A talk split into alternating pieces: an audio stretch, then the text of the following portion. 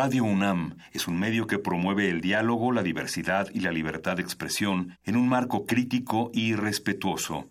Los comentarios expresados a lo largo de su programación reflejan la opinión de quien los emite, mas no de la radiodifusora. Por siglos nos hemos hecho escuchar.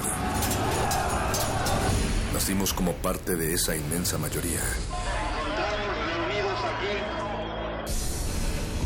Hablar. Escuchar. Debatir. Proponer. Cuestionar. Está en nuestra naturaleza. Seamos instrumentos de conciencia de nuestro pueblo.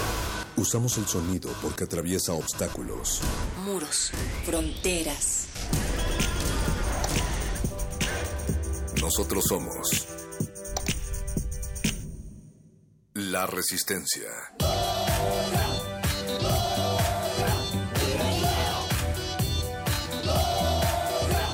Resistencia modulada. Soy Luis Alberto Páez, de origen guatemalteco. Salí de mi país por la violencia que hay, por los crímenes. Milton Alexander, vengo de Honduras y voy para voy rumbo a, a Estados Unidos. Sí, mi nombre es Lilian Meléndez, 40 años de edad. Vengo de Honduras, de la ciudad de San Pedro Sula. Eh, me uní aquí a la, a la caravana porque también soy parte de, de, inmi- de inmigrantes y pues miré que sí hay necesidad. Eh, pues yo vengo de mi país por la pobreza, por la miseria, por la delincuencia. Mi marido me lo mataron enfrente de mí, quedé embarazada, tengo cinco hijos, soy madre soltera, no hay empleo. Yo que soy una mujer ya de 30 y pico de años, ya no hay empleo para mí, es la discriminación. Entonces queremos darle una mejor vida a nuestros hijos. Eso pues, por eso emigro y en- ojalá Dios quiera, verdad, que nos vaya bien en esta marcha. para poder salir adelante, ¿no? Y la verdad, pues allá es- está un poco difícil para buscar un trabajo allá y no gana uno lo que quiere ganar, ¿no? Vengo porque, la verdad, le huimos a la violencia, a la corrupción y a la falta de empleo. Es por la decisión que nosotros tomamos la decisión de abandonar el país buscar un rumbo diferente a otros destinos.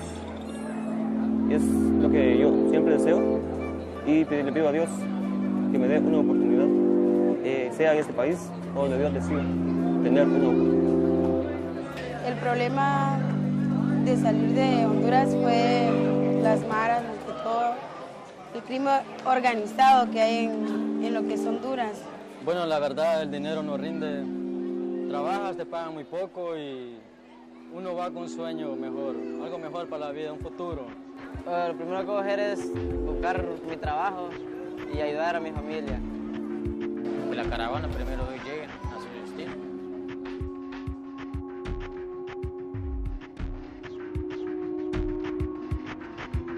Resistencia abrimos esta noche con las voces que se presentan solas, algunas de ellas de los que están viajando en esta caravana de cerca de 7.000 migrantes centroamericanos que están conformándola desde Honduras hacia Estados Unidos y que están hablando de esos motivos por los cuales migran.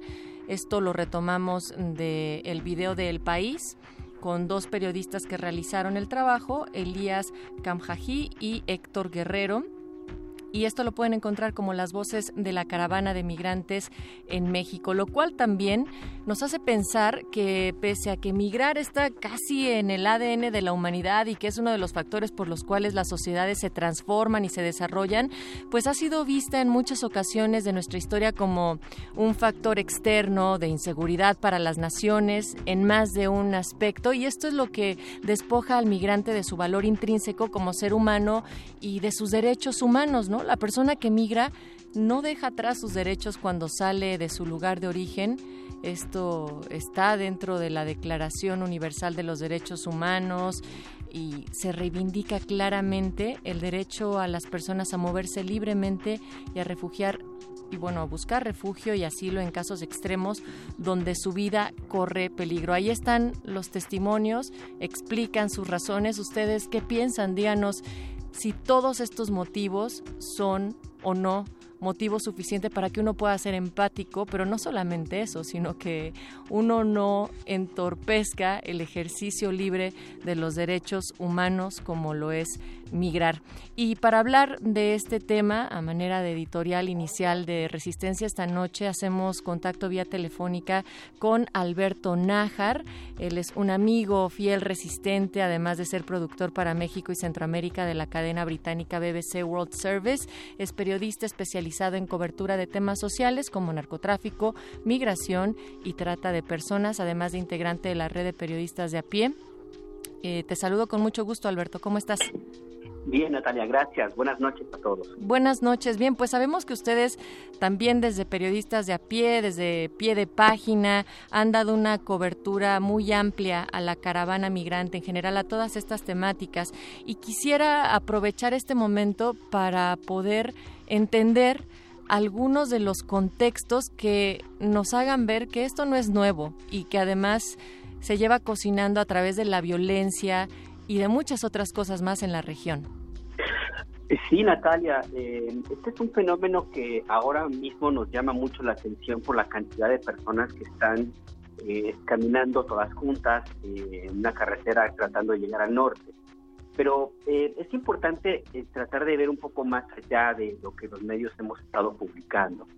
Cada semana en promedio entran por esa misma frontera cerca de 3.000, 4.000 personas. Lo hacen de forma dispersa, eh, no van todos juntos, porque es un fenómeno que tiene ya varios años. Eh, eh, podemos ubicar fácilmente en 1998, se agudizó en la, a partir del año 2000 y ha sido un flujo constante, cotidiano, permanente de personas que están huyendo de Centroamérica, particularmente de Honduras.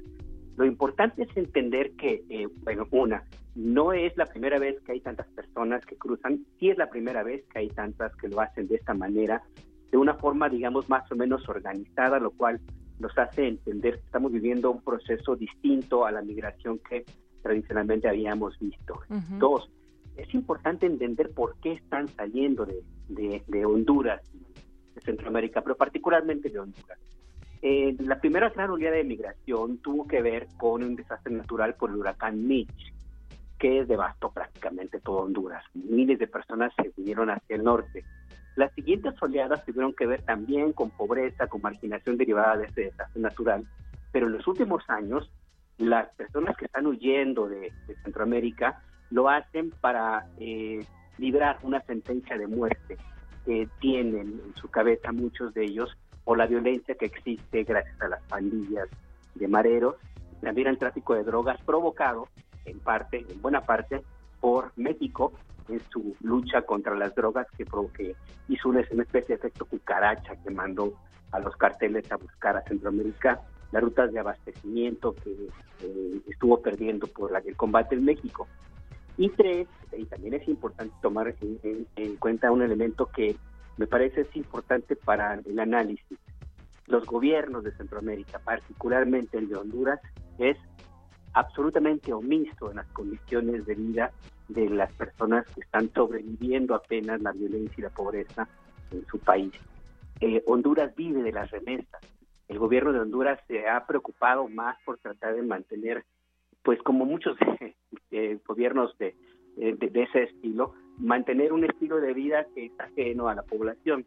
La gente huye porque no tiene trabajo, la gente huye porque no tiene alternativas de vida eh, y es literal, porque las pandillas han invadido prácticamente todo el país. Las pandillas han llegado a tomar incluso control territorial, control político incluso en vastas zonas de, Honduras, y sin contar, por supuesto, también una buena cantidad de personas que huyen de los megaproyectos que están devastando los recursos naturales de la región. Es decir, no es que sean muchísimas personas que vienen a invadirnos, como dicen algunos en la radio, o como se lee en los periódicos. No es que vengan un montón de gente a buscar empleo y quedarse aquí, es que vienen miles de personas que están tratando de sobrevivir una condición realmente muy difícil, muy crítica, eh, y que su única alternativa es pues tratar de, escapar. Sin duda. De escapar de ese lugar. Alberto, pero también incluso en este contexto que ustedes, los periodistas que realmente han dado una cobertura con este enfoque, han mostrado elementos para entender por qué están huyendo todos estos centroamericanos y hay testimonios devastadores que lo explican claramente. ¿Por qué aún así se observan reacciones tan xenófobas de parte de la gente a través de redes sociales e incluso efectivamente de comunicadores que tienen la responsabilidad de tener un micrófono. Pues en alguna ocasión le hemos platicado que me han dado usted la oportunidad de conversar con su audiencia. México es un país que no acaba de entender su verdadera condición. De los más de 2.400 municipios, 2.000 municipios que hay, no tengo la cifra exacta en este momento, esa cifra siempre se me olvida, fíjate. Solamente 80 90 no tienen personas en Estados Unidos. Claro. Beneficiarios de las remesas que sostienen este país. 25 mil millones de dólares en promedio que superan el ingreso de la renta por petróleo, por ejemplo. Entonces, esta condición nos hace, nos debería hacer entender que somos un país binacional, que somos un país de migrantes. Eh, desgraciadamente esto ha sido una, una condición social que tiene más de 100 años donde la misma eh, forma de ser, no se llama la forma de ser el mexicano, la sociedad, no quiere entender esta, esta realidad y todavía sigue viendo en muchas regiones con cierta eh, precaución, con algunas veces desprecio a quienes se van a Estados Unidos. En esa condición, sumado además a las redes sociales que han estado, se contaminan de muchísimo, de, de muchísima discurso a veces de odio, también un profundo desconocimiento de los nuevos usuarios de las redes sociales, de, lo, de la historia propia del país. Y si lo sumas también a toda la carga que existe eh, de los medios de comunicación, particularmente en este momento, empeñados muchos comunicadores en tratar de establecer lo que le llaman a la operación de desilusión para desgastar el próximo gobierno que se perfila de izquierda, tratar de desgastar lo más posible y construir escenarios de odio, pues toda esa mezcla que hace que la gente reaccione de esa manera. Eh, y, entonces eso explicaría en parte todo lo que estamos viviendo, lo, que, yo veo. Yo veo también muchísima desinformación, veo desgraciadamente también un sentido, no quiero llamarlo natural, pero sí entendible, entre comillas, de la gente a, protegerse del extraño, porque recuerden, venimos de varios años, más de una década, de una sangrienta e inútil guerra que inició Felipe Calderón contra el narco que deja miles de muertos. Entonces, sí es un país que se ha violentado, es un país donde eh, de una u otra forma ha naturalizado la violencia, donde el miedo también ya forma parte de su vida cotidiana y donde la reacción entonces es, de esta manera en, algunos puntos. Eh, desgraciadamente ha tenido, me duele, me duele reconocerlo, pero parece ser que empieza a tener un poco de éxito ese discurso de algunos medios, algunos políticos para tratar de ubicar a la defensa de derechos humanos con la defensa de delincuentes. Claro. Esa mezcla de discurso de que tiene que tuvo fines políticos, eh, muy claramente políticos, empieza a tomar consecuencias ahora y lo vemos con la caravana inmigrante.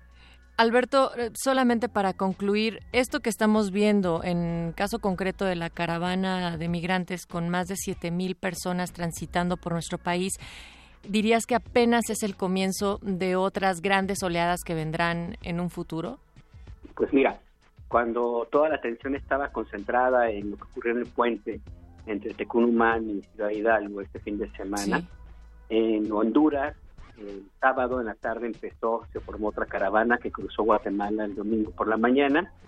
Ayer nació otra caravana que también ya viene en ruta hacia, hacia México. Hay que entender una, una situación que me parece que es importante. La gente no migra por gusto. Exacto. Son muy poquitas las personas que deciden buscar otro nivel de vida por puro gusto. Lo que estamos viendo ahora es parte de un fenómeno mundial.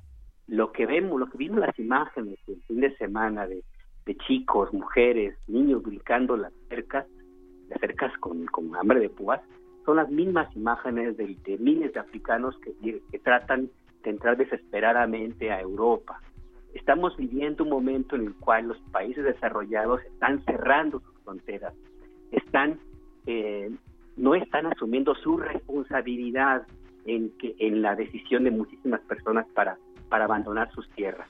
no están asumiendo en el caso de Centroamérica, por ejemplo, Estados Unidos y el gobierno de Trump particularmente, no está asumiendo su responsabilidad que, que tuvo, que tuvo al, en la Guerra Fría de los años 80 al utilizar a Centroamérica como un escenario de su confrontación con la Unión Soviética y que provocó el nacimiento de las pandillas de maras que ahora se han convertido en el principal leitmotiv de la gente para abandonar su país.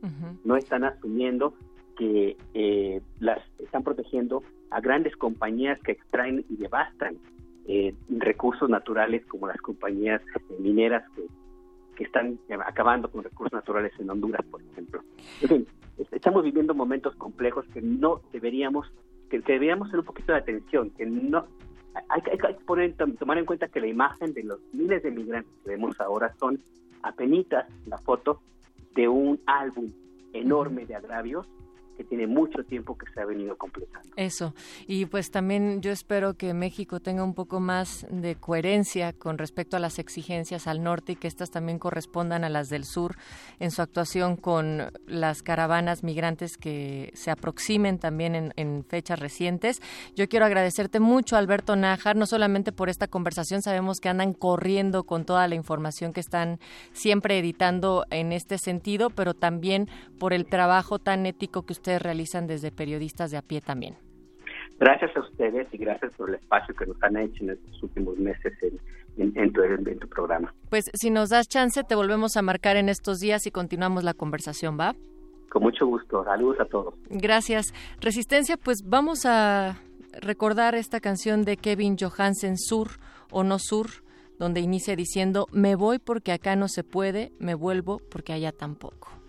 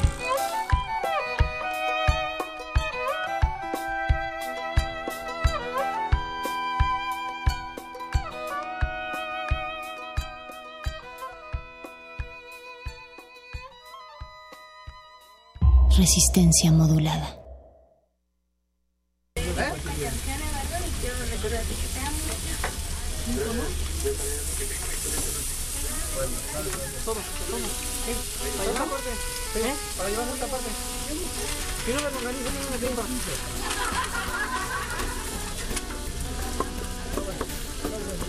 Incluso en los sonidos hay sabor. ¿Cuáles serán esos mejores sabores? Incluso en los sonidos está la cultura de la vitamina T, tacos, tortas, tamales, tlacoyos, etcétera. El precio con que sea vara vara. La higiene, pues con tantito gel desinfectante entramos ahorita a sus oídos y después salud, pues con que le echen tantita verdura. ¿O no, mi queridísimo mago conde? Así es, Natalia Luna. En tu introducción solamente puedo pensar que ojalá hubiera comido antes de venir. Yo también. Ojalá hubiera desayunado antes. Pero Vamos. ya, eso será, eh, será otro momento. Este, estaba, estaba guardando como las recomendaciones que iban a volar en esta cabina. Y vamos a también tener pura sabrosura esta noche. Nosotros les hemos preguntado en Twitter esta semana, Resistencia, ¿cuántas veces a la semana comen en la calle? Hasta ahorita el 39% dice que de una a dos veces, el 26% tres o más veces y el 18% ninguna, lo cual, pues, no sé. no sé. ¿Verdad que no? Hay, hay- hay que ponerlo Ahí en está. duda. Mira, yo creo que ya mejor abramos de una vez los micrófonos, dejémonos de formalidades. Pero si es Alonso Rubalcaba quien está del otro lado del micrófono, o sea, aquí mismo en la cabina. El mismísimo mero mero escritor que encuentran en Letras Libres y Hoja Santa, además del Universal y en su propio libro 24 horas de comida en la Ciudad de México. Bienvenido, Alonso. Gracias. Buenas noches. Tú, eh, para contestar y para aunar a nuestra encuesta, Alonso, ¿tú cuántas veces comes en la calle? Ah, yo creo que como en la... eh, ¿Parado? Sí, vamos a, vamos a contar como Se comida de puede- calle de pie. Podemos empezar ahí. Ajá. Eh, debo comer cuatro o cinco veces en la calle. Parado. Parado. ¿Sentado en un restaurante? Ah, cuatro o cinco veces. O sea, ¿qué es lo que sí comes en casa? Eh, el desayuno normalmente lo hago en mi casa. Desayuno un pepino. Este, un café. Te trata de ¿Un equilibrar, pepino ¿ves? con café? Mm, no- Chopeado. No, no exactamente al mismo tiempo. Yo también chopeo los Un- pepinos uno- en café. Uno, ¿sí? uno detrás de otro. Este, sé que suena, suena raro, pero sí, me, me- me fascinan los pepinos. Y he ido haciendo una especie de jugo madre. De, Claro. De, como, parto un pepino, lo lleno de sal, con un montón de sal, y lo dejo ahí en, en una coladerita. Y entonces ex- eh, emite sus jugos, ¿no? Ah, y luego le pongo, aquí la lavo la sal, le pongo limón, chile y tal, y se va haciendo un juguito, y ahí tengo mi botecito, y luego lo vuelvo a salsear y lo vuelvo a salsear, reciclando eso, y sabe así, cuenta. Ah. También me tomo un café, pero aparte. O sea, literal no- salivamos. No metes ese jugo en No meto ese jugo en el café, ni tiene nada que ver. ¿Tú, ¿A ti te pareció que son irreales esta, este concepto de que hay alguien que, Que nu- nunca. que No, no, no, nunca- no, he porque- conocido gente extrañísima, pero sí. Le- eh, lo raro es que el die- die- 18% sea... que Pero sa- Ajá, ¿sabes? a ver, el 18%, perdón, Mago, Ajá. sí, ninguna de los que votos que eso, llevamos. Eso está, eso está fantástico, ¿no? Es como... Bueno, no sé, igual no, no viven en el DF, tal vez. Está, está Eso. fantástico en, el, en la cuestión misma de la palabra, es demasiado de fantasía eso. Y sí, ta- Puede ser probablemente que no, no vivan en el DF, porque aquí pues es prácticamente imposible no, no voltear y encontrarte, depende de la hora, pero encontrarte algo. O también por las actividades que uno lleva en el día, no, siempre es posible No como siempre es sentarse posible. Tranquilamente. Pe- Pero Alonso, o sea, esto de la de comer en la calle aquí en, en la Ciudad de México y en México en general, creo que sí es más que solamente una necesidad de pues de que no puedes ir a tu casa, entonces te vas a una fonda. No, no, yo me quiero referir también a, a que es toda una cultura del gozo e incluso del exceso. ¿Coincides en esto o, o cómo ves el, el echar bueno. el taco parado? este sí hay una cultu- cultura del, del gozo más que el- más que del gozo te creo más lo del exceso El exceso. ajá porque no sé si se han dado cuenta que en el DF eh, tendemos a como a, a ponerle más y más y más es, es muy raro yo no, no sé no sé como que no encuentro eso en, en, en otros lados necesariamente por ejemplo el los tacos de chupacabras o, o del estilo, ¿no? Viene el taquito y con su bistec o cecina o lo que sea. Las y ciento- además las 127 especies. Las que dice que 127 trae. especies de, de los chupacabras. Y además de todo hay un buffet este que tiene cebollas, Pepino, que tanto te gusta. Frijoles. Obviamente tacos con pepino, pues sí, ¿no? No, Ajá. o sea, si no se- Nopales. Frijoles, nopales, todo lo que se le pueda agregar, papa, todo lo que se, se le pueda agregar, o sea, tendemos, pues es que estamos ah, pues jodidos y todo lo que le podamos echar para llenarnos, pues De hecho, será bienvenido. de hecho no sé cómo los conociste tú, Alonso, o tú, Natalia, como, o, o la audiencia cómo los conoció, pero yo los recuerdo porque cuando iba hacia la facultad en el coche de mi primo, él siempre me decía que esos tacos, como estaban sobre universidad, eran justamente para estudiantes, porque si uno solamente tenía 8 pesos que costaban en ese momento, ahorita Uh, cuestan 15, cuando estaban creo. todavía al lado del metro. Sí, están casi al doble, creo. Eh, decía, si tienes 8 pesos nada más, vienes aquí, compras un taco y justamente lo retacas, porque con eso ya genera, ya tienes tu comida completa. Eso fue lo que los hizo Pues famosos. Creímos que iban a dejar de regalar la comida, pero no. Tú los conociste de manera muy decente. Por lo general era porque estaban casi toda la noche y entonces Sí. uno saliendo de la fiesta podía pasar siempre ahí a dar un bajón, dirían. Ajá, ajá. De hecho, todavía. Todavía, Todavía. se puede hacer, aunque están en el bajo puente. Sí. Ya se siente distinto, ya. Es como un restaurantito. Exacto, pero bueno, mantienen algo de su esencia. La, la- la- creo que un- eh, lo que los hacía reconocibles era que te servían rápido. O sea, los pedías y 30 segundos después ya los tenías. eh, cosa que no pasa. A- Alonso, tú, tú como escritor creo que eres un gran observador. ¿Qué es lo que encuentras en, en toda esta comida callejera que nos tiene salivando en estos momentos mientras la seguimos escuchando? ¿Cómo sirven el taco de fondo y, y también la, pues digamos que toda esta mixtura de aceites burbujea? Jericaya alrededor. ¿Qué te está inspirando para escribir que encuentras ahí en la calle? Ahora mismo en estos días, Ajá. digamos. em, estoy, estoy buscando. es- tengo un problema y es que me fui a Sinaloa eh, la semana pasada y estuve ahí cinco días y entonces tengo el problema de Del ceviche. del, del aguachile.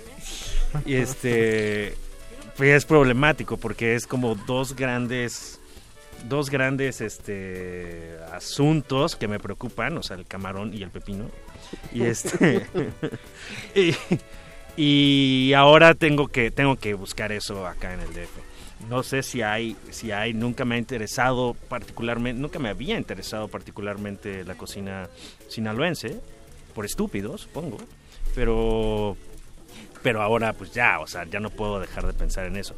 Em, mi restaurante favorito, el que uno de mis restaurantes favoritos y el que más visito sin duda es La Sirenita, que está en el centro, en la calle Regina, y es no es propiamente, no, no puedes comer parado, es un restaurante de sentarse, pero em, es, es semi-sinaloense. Ahora que, ahora que regresé y que vi, dije, "Ah, bueno, qué bueno que me gustaba la sirenita, porque ahora voy a estar viendo todo el tiempo. Em, y, y- y tienen la, una de las cosas lindas de las, de las sostenerías, tanto del DF como de Sinaloa o donde sea, que son la, la colección de salsas. Mm. Entonces quiero ahora eh, ahora es, eh, estudiar la salsa sinaloense y la salsa del, del- de como de, esa, de esas regiones porque tendemos por no sé por centrícolas o no sé por qué a, a ver la cocina mexicana entre comillas eh, como como meso- la, la parte mesoamericana de la, de la, de la cocina o sea tenemos como los moles, el, la, ¿no? Las Puebla y Oaxaca, etcétera. Como, como si esa fuera la parte central. No encuentro por qué, no encuentro una razón de que las salsas de botellitas sinaloenses no sean tan importantes y clave en, en- para nosotros que como, como, como los moles. Entonces, sí. ahora pienso que eso es mi, mi misión en la vida. Ya en la, ya en la sirenita me habían regalado una, una salsa de botella que se llama La Negra, que es como unas de soya con chile, chiltepín, tajín y no sé qué. Y este y yo ya me sentía súper súper mm, avanzado en mi en mi en mi conocimiento de las salsas sinaloenses hasta que fui a Sinaloa y ya vi que cada restaurante hace su propia salsa negra. Ah, Entonces, no, bueno, no tengo idea de nada en el mundo. lo cual ya sabía, eso sí ya lo sabía, pero ahora me queda todavía más claro y eso es lo, en lo que estoy pensando escribir pronto. Paco eh, coincide, Paquito Sí. de Pablo en producción coincide completamente contigo en la cuestión de las salsas. Creo que eh, creo que so- eh, infravaloramos esa clase de detalles y nos vamos a lo más a lo más común y a lo más directo, ¿no? Porque nos lo han dicho, ¿no? Y además con unas gotitas, eso- basta, nada Ah, más. sí, por supuesto. Y nos han dicho efectivamente que pues no importa, que es el adicional. Ajá, como si eso no fuera lo importante y que lo, lo importante son los moles. Yo qué sé, no tiene, no le quito, no, no me- El chile en nogada. El chile, pinche chile en nogada, Sí, lo, más lo más amplio, pues. ¿Quién come realmente chile nogada no. así? Yo no. No, De de no veras. seré yo De, ese. de un fin de semana de, ah, Sí. hoy voy a hacer chiles en nogada. Ah. Aunque sea febrero. Exacto. No, no, no ves un chile en nogada fuera de septiembre. Pero No sí, no chol- botellas de salsa cholula. ¿no? Sí. Uf. Ah, sí, la de chipotle. Esa es- No, bueno, la, yo- yo no, tengo- la cholula es de, No, es hay- de árbol Ujú. con otros chiles. No tiene de sabores porque yo tengo, yo juraría que tengo una de chipotle de cholula. Puede ser que, que cholula se haya expandido. Me, Sí. me avisan también, sí. También que, Que, sí. que hay Fue distintas, distintas de Cholula. Hay, hay distintas cholulas entonces. Ajá. Bien. No, pues peor, ¿no?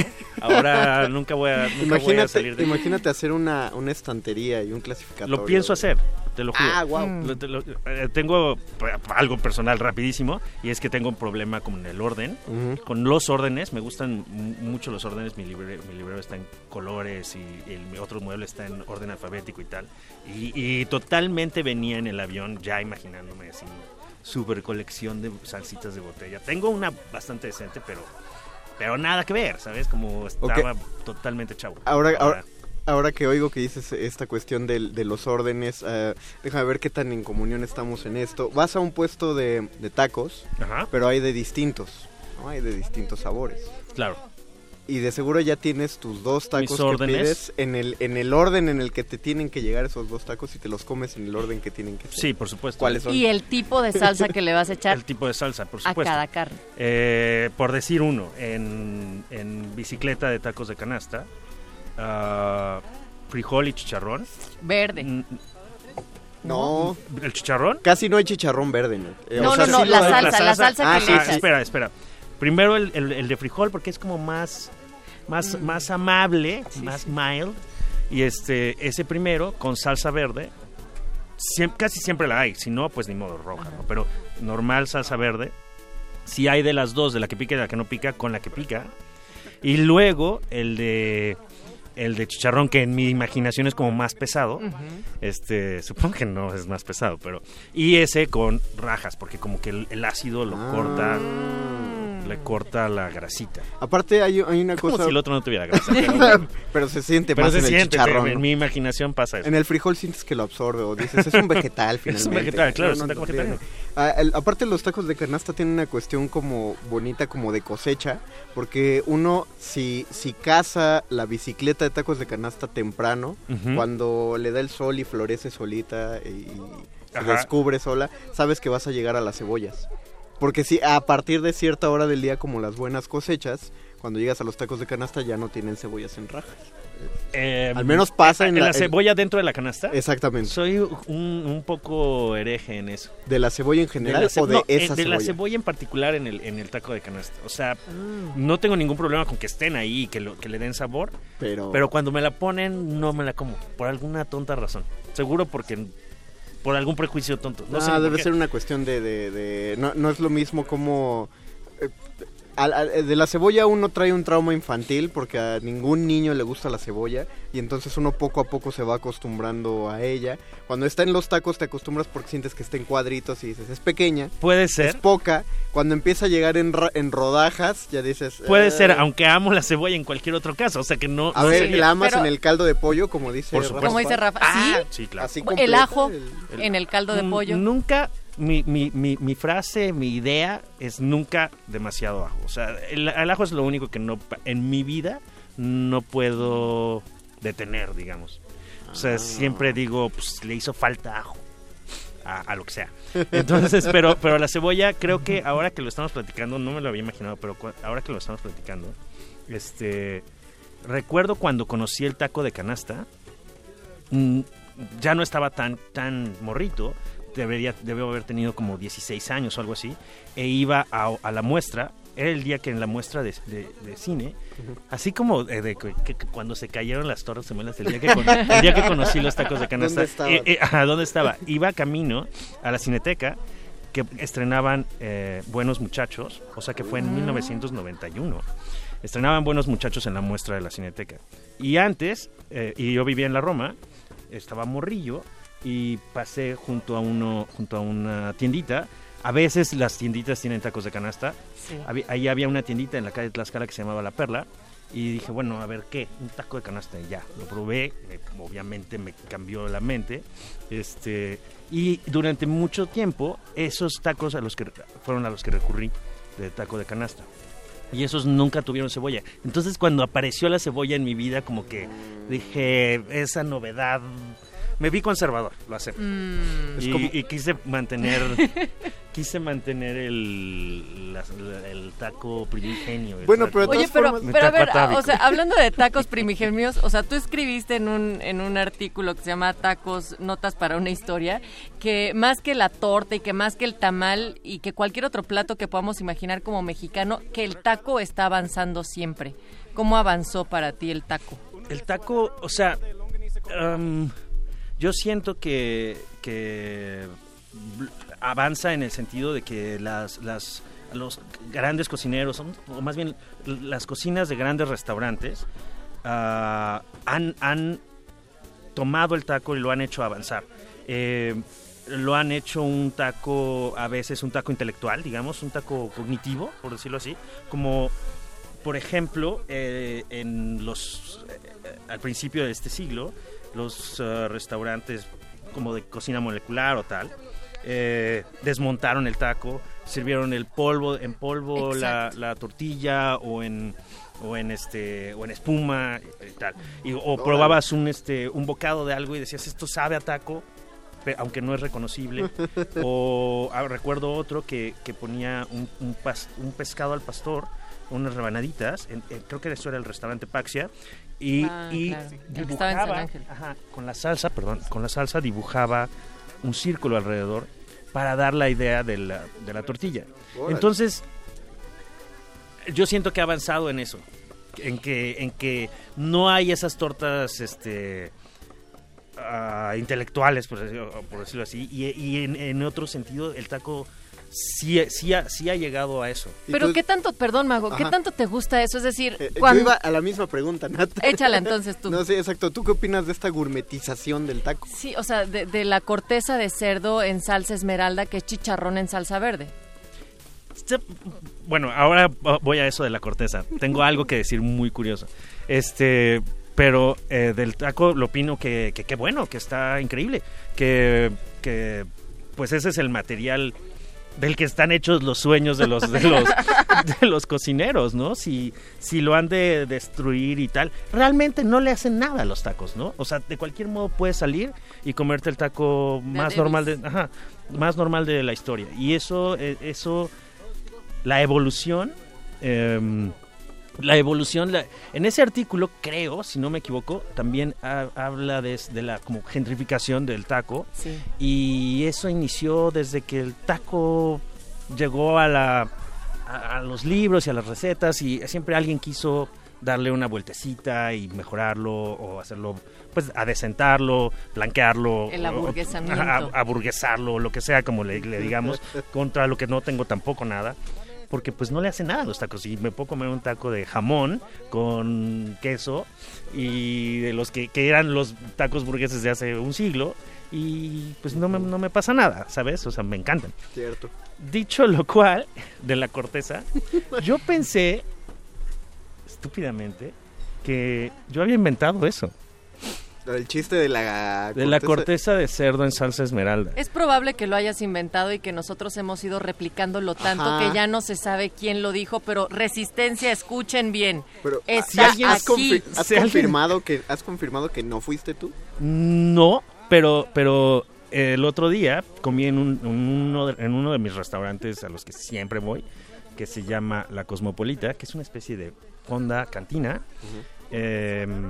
Que está en el centro también, y, y siempre tienen un, este, un, una hojita con el menú de cada día. Y decía corteza de cerdo en salsa esmeralda, casi me desmayo. Le tomé una foto, se la mandé a mi madre, que está, que pasa mucho tiempo en Alemania. Le dije, pensé que yo había inventado esto, o tú. O sea, según yo era o mi madre o yo que hacíamos la broma, pero pues no. Ahora que lo dices, y ya recién sucedió esto de, de ver que, que existía. Pero eso salió como un chiste, Entonces, por supuesto, lo- pues sí, según yo era un chiste, pero pues no. Yo creo que bien podrías atribuirte esa autoría, Alonso, porque... Yo también. Siempre me perdón, invento algo o sea, así, Hay un entonces- libro y digamos que tu barrio, que serían todos tus artículos y, y tus letras te respaldan. Yo digo que... ¿qué me, lo, me lo gané. ya. ¿Votamos al aire, Mago? No, no, no. Yo ya no. lo doy por hecho. Ya, yo también. Pues es que finalmente cuando alguien lo adjudica y la historia me resulta convincente, entonces... ahora, digamos, eh, estamos abriendo la taquería de la resistencia modulada y vamos a convertir a cada invitado en, en un... No un taco en específico, sino una garnacha que vamos a vender ahí. Entonces, ¿qué sería, eh, ¿qué sería el taco Alonso? ¿O qué sería un, pedir un Alonso? Un Alonso Rubalcaba. Un. Alruba. Eh, hay un, hay un este, hay como, como en, en mi mente y en muchas conversaciones que tengo, este, pienso como que qué honor, el, el honor es, es enorme de tener un taco con tu nombre. Tener un sándwich con tu nombre es mi, mi favorito porque además una vez tuve un sándwich con mi nombre. Ah. Por pura suerte porque una, un local, un barcito, abrió junto a mi oficina y yo iba saliendo de mi oficina en la noche que iban abriendo y fui el primer cliente que tuvieron. Y pues, regresé y tal y tal y me dijeron, este, pues, un- te hicimos un, una- un sándwich, ¿no? O un cóctel. Para mí el máximo honor sería un sándwich porque hay una, una, hay una, una tradición muy, muy hermosa o una torta de, de nombrar con nombres de personas a las tortas y los sándwiches. Ujú. Eso es muy O padre. con nacionalidad. O con nacionalidad. La rusa, la cubana, la trevi. La Trevi, la suiza, pero, pero me encanta que la suiza tiene tres posibles este, ortografías. S-U-I-Z-A, que es la tradicional y conservadora y horrible. Y, y luego todas las otras posibilidades. Z-U-I-S-A, que es mi favorita, la suiza. Suiza. pero, pero bueno, entonces, este. Sándwich sería mi, mi máximo honor. Ojalá reabra ese local algún día. Este, ¿Qué- qué tenía? Se llamaba, se llamaba El Encrucijada, en nombre del bar que aparece en. ¿Cuál es ese? Los Detectives Salvajes, creo. ¿no? Sí. No No me sé acuerdo. decirlo. De Bolaño. Ajá. Eh, un cóctel sería el segundo. Un astro sería el tercero. Como sí estaría bien que, que- que- que hubiera un, un planeta eterno. Pero a ver, ¿un cóctel de qué? Un cóctel, un trago, pues. Ah, Ah, pero ah, va- a- a porque base yo de estaba qué? todavía con el aguachile. Sí, no, no, no, claro, pero esos no tienen nombres de personas. sí, sí. Pero a base, los a base cócteles de sí- qué... sí de pronto lo le- les ponen, ¿no? ¿A, qué- a base de qué licor? Sería tú. Ginebra. Ah. Sí, claro. Pero- Pero ya existe ginebra con pepino. O sea que. Por- o sea, Ponle sería- un café al Y es el lado. más aburrido. es el pero más mejor. aburrido. Ponle un café O sea, al me lado. refiero a que es el clásico. Es el clásico, o sea, el clásico trae gi- ginebra, este jengibre, pepino y quina. Pues el jengibre ya es un me gin, suena es un gin más tonic moderno. como da más tantito subidito. Y ese sería el Alonso, así como Ajá. totalmente. O sea, totalmente. Y bueno, un taco. um, un taco, me gustaría que fuera un taco ah, toluqueño. Un taco como de queso de puerco, como de algún embutido del Estado de México. Como queso de puerco, pero ¿sabes? ¿saben de los que vienen en un tompiate? Que tiene Mm. la forma de un queso, es redondo, y que han puesto ahí con, con hierbas y tal. No, un, un- un taco así... ah, Pero se serviría en, en rodajas o en cuadritos o en estos en, en polígonos. una, en, una, en una rodaja. Ok. O sea, como una lengua, digamos, tama- Ah. tamaño taco de lengua. Ese, ese me gustaría. Em, sí, y con, con algo en escabeche. Ese, ese sería un buen Alonso y lo reconocería, lo reconocería pasando. así, le diría, Ay, güey, un Alonso. Aunque, uf, ahora que, ahora que lo pienso, yo tengo otra cosa, otro problema, eh, otro problema, y es yo soy Team Harina. tortilla de harina, totalmente. Me caes bien. So, ya sé que... Ah, mira, el productor ya dijo que ya, ah, por Que ya- que declaración, sacan, solo ¿no? quedan tres minutos de la... No, no es cierto. No, Que ya que le bajen el switch. Pero yo, Sí. no, yo, yo estoy de acuerdo contigo. Amo creo, la tortilla de harina. Ujú. Creo que con queso... Pero aquí, nuevamente, por ser tan centralistas, no es tan popular, Mago. Es decir, la No. tortilla de harina, a menos de que hayas tenido una tía norteña, como es mi caso, que hacía y amasaba esa tortilla de harina y le echaba toda la mantequilla que había en el refri, Ajá. sabes lo que es amor. Sí, no. No, pues no, yo no tuve eso, para nada. Eh, crecí con la tortilla de harina que había antes de que existiera, supongo. O sea, la tía Rosa. No, no había eso, pero Ah, ya. no había eso, Las pero del súper, así como más- Pero las del súper más así y también unas que lo- de nuevo yo vivía en la Roma cuando era niño y muy cerca en la Roma Sur, aparte mm, pobre, digamos, y este y muy cerca estaba el mercado Medellín que todavía tiene un, un- un muy buen localito de tortillas de harina. Que te acercas, Mm. ¿sabes? Como que si entras de ese lado que son por las flores, te- entras de ese lado al mercado y luego luego se siente el olor a horno, a panadería, mantequilla de las, de las tortillas de harina. A champaña un poco, huele un poco a eso, ¿no? Eh, levaduras, etcétera. No, no, no, no con la levadura, porque no tiene levadura, pero como panadería. Este, entonces con esas, con esas crecí y ¿Pero me, a qué- que- me quedé ahí. ¿A qué se deberá el odio? Bueno, no el odio, sino la restricción de... Sí, chilangos, El ¿no? chilango De no todo- debe de todos comer... nos quejamos. Los odio. Nos odio. Este. Pues no sé, no sé, la verdad. O sea, la parte. Toda, toda Mesoamérica sí es, sí es de maíz, pues. ¿Qué se le hace? ¿Dónde, ¿Dónde te leemos, Alonso? La audiencia que te está escuchando para que, para que te- tenga Para tus que señas salive también con los ojos. En Hoja Santa, la revista ya no, ya no es impresa, es únicamente por eh, en línea y es revistahojasanta.com. Ah, está también el libro, que se puede comprar donde cualquier lado que venden libros, este que es 24 horas de comida en la Ciudad de México. Eh, también e- ese tiene una página que es 24horasdecomida.com y ahí hay un capítulo, un capítulo del temblor, un- algunas de las imágenes que no entraron al libro porque me lo fui, me fui comiendo a mi coautora, eh, que es Andrea Tejeda, y que era la, la fotógrafa, y me fui comiendo, escribiendo de más y de más y de más, y entonces quedó bien chiquita su parte, y eso todo está en internet. Oye, no me quiero despedir sin que digas rápidamente cómo hiciste ese cruce y la relación entre el sismo y la comida. Bueno, estaba escribiendo el libro, ya llevaba, ya llevaba muchísimo tiempo de retraso cuando, ah, cuando tembló y, y cuando regresé a escribir el libro, la ciudad como que ya no era, ya no era la misma y yo igual que a todos los chilangos medio decentes no, no gente loca, este se me movió horrible el cerebro y tampoco ya podía pensar en otra cosa que no fuera, que no fuera el temblor.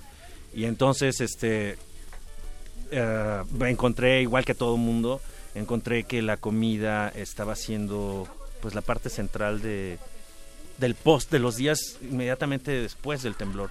Ah, cuando no se podía, o sea, para alimentar a la gente que estaba rescatando, para alimentar a, la gente que se había quedado sin casa lo que sea. em, como que había muchas manos, ¿no? Había muchos y, y había en mi calle estaba digo restaurantes que no, no tienen redes ni nada, simplemente ponían una una mesita afuera, ¿no? Con un pan bimbo y unas latas y, ya, o sea, simplemente gente pasaba y dejaban dejaba más cosas. Ah, entonces sentí que, que tenía que, que escribir y el libro está dividido en, en horas del día, más o menos arbitrarias, a partir de las 4 de la mañana o algo así, y hasta las 4 de la mañana del día siguiente. Y en general fueron arbitrarias, salvo la de la 1.14, que, que era como, bueno, que es la hora del temblor, pero pues ahí junté estas, estas cosas que, que estaban pasando, los restaurantes que, algunos restaurantes que murieron en el, en el temblor, otros que lograron sobrevivir gracias a que gente los ayudó, o- otros que simplemente dieron todo, ¿no? Y hubo otros que pidieron ayuda para, para y quién sabe de dónde salía toda esa ayuda, pero salía. Y ya, así fue. Alonso Rubalcaba, gracias por venir a antojarnos mucho Gracias a más. ustedes. Gracias por torturarnos. Sí. Tacos, ¿no? Por aquí esta- que hay. Aquí es- estamos en- Aquí- en, la del Valle. Hay unos buenos, ahorita Las te llevo a los del ahogadas. gallo. ¿Tortas ahogadas No, no, no, las, perdón, flautas ahogadas. Ok. Que hay ese es donde varios, están. hay, varios? varias, hay varias aquí sobre Avenida Coyoacán y a mí las que más me gustan son las del puesto, que no tienen un local fijo, pero ahorita te digo. O sea qué. que la zona ha desarrollado ese, Sí, ese las interés. flautas Se- se- ahogadas. se sí, sintetizó. ¿cómo no? Frijol, papa, carne Ajá. y ya las que ¿Y- son y- más ¿Las ahogan en una salsa o en un en caldo? una salsa verde Ok. caliente, después un poquito de crema y queso y cebollita fresca. Bueno, Para que no ya- puedo ir ahorita, No, pero... la, la cosa era esto, antojarte también como tú nos antojaste a nosotros. Oigan, pues también tenemos eh, enviados especiales hasta el Cervantino y vamos a escuchar en unos momentos más algo de esa ruta gastronómica Mario Conde de lo que han hecho la Lolui y el Voice. También vamos a alcanzar a escuchar la taquiza, pero regresamos para de retinas. Sigan en resistencia modulada. Pudo más una taquiza que mi más. Cuando yo me declaraba, te di un hambre de pavor. Yo te hablaba de bonanza y te empezaba a pantallar. Y las tripas de tu panza comenzaron a chillar. Si pa' un taco no te alcanza, no salgáis a platicar. Al pasar frente a los tacos, yo te daba el corazón. Tú en lugar de recibirlo te metiste hasta el rincón. Y para decirte que te quiero ya te tuve que alcanzar. Tú ordenabas al taquero tres de lengua para empezar. Otros tacos de suadero, seis de bofe y de cuajar. Te expliqué casi llorando que te amaba con pasión. Tú le entrabas a los de ojo, tripa gorda y corazón. Y cuando quise poner fecha para la iglesia y para el civil, te aventates como flecha al cachete y nenepil. Erutaba satisfecha, ay, hijita. Yo te hablaba de perfil. Al seguir con los de entróme la preocupación. Vino trompas, esos búcheros de nana y chicharrón. Siguió el cuero la taquiza y hasta el hígado surgió. Y llegó la longaniza, la cecina, el riñón. Y al entrarle a la maciza, me saliste con que no. Al notar que me enojaba, te alcanzaste a refinar. Tres cervezas bien heladas y seis machitos para acabar. Cuando al fin llegó la cuenta, me tuvieron que prestar. Y entonces me dijiste con tu dulce, angelical y argentina. Ya es bueno, di botana. Ahora invítame a cenar. Que te mantenga el gobierno. Vaya forma de tragar.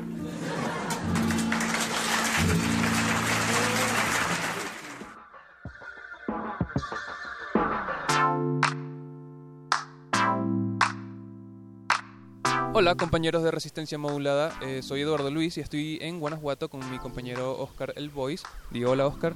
Hola, hola a todos, soy Oscar El Voice. Estamos aquí en Guanajuato eh, buscando a la gente para que nos diga qué come, cómo come y por qué come.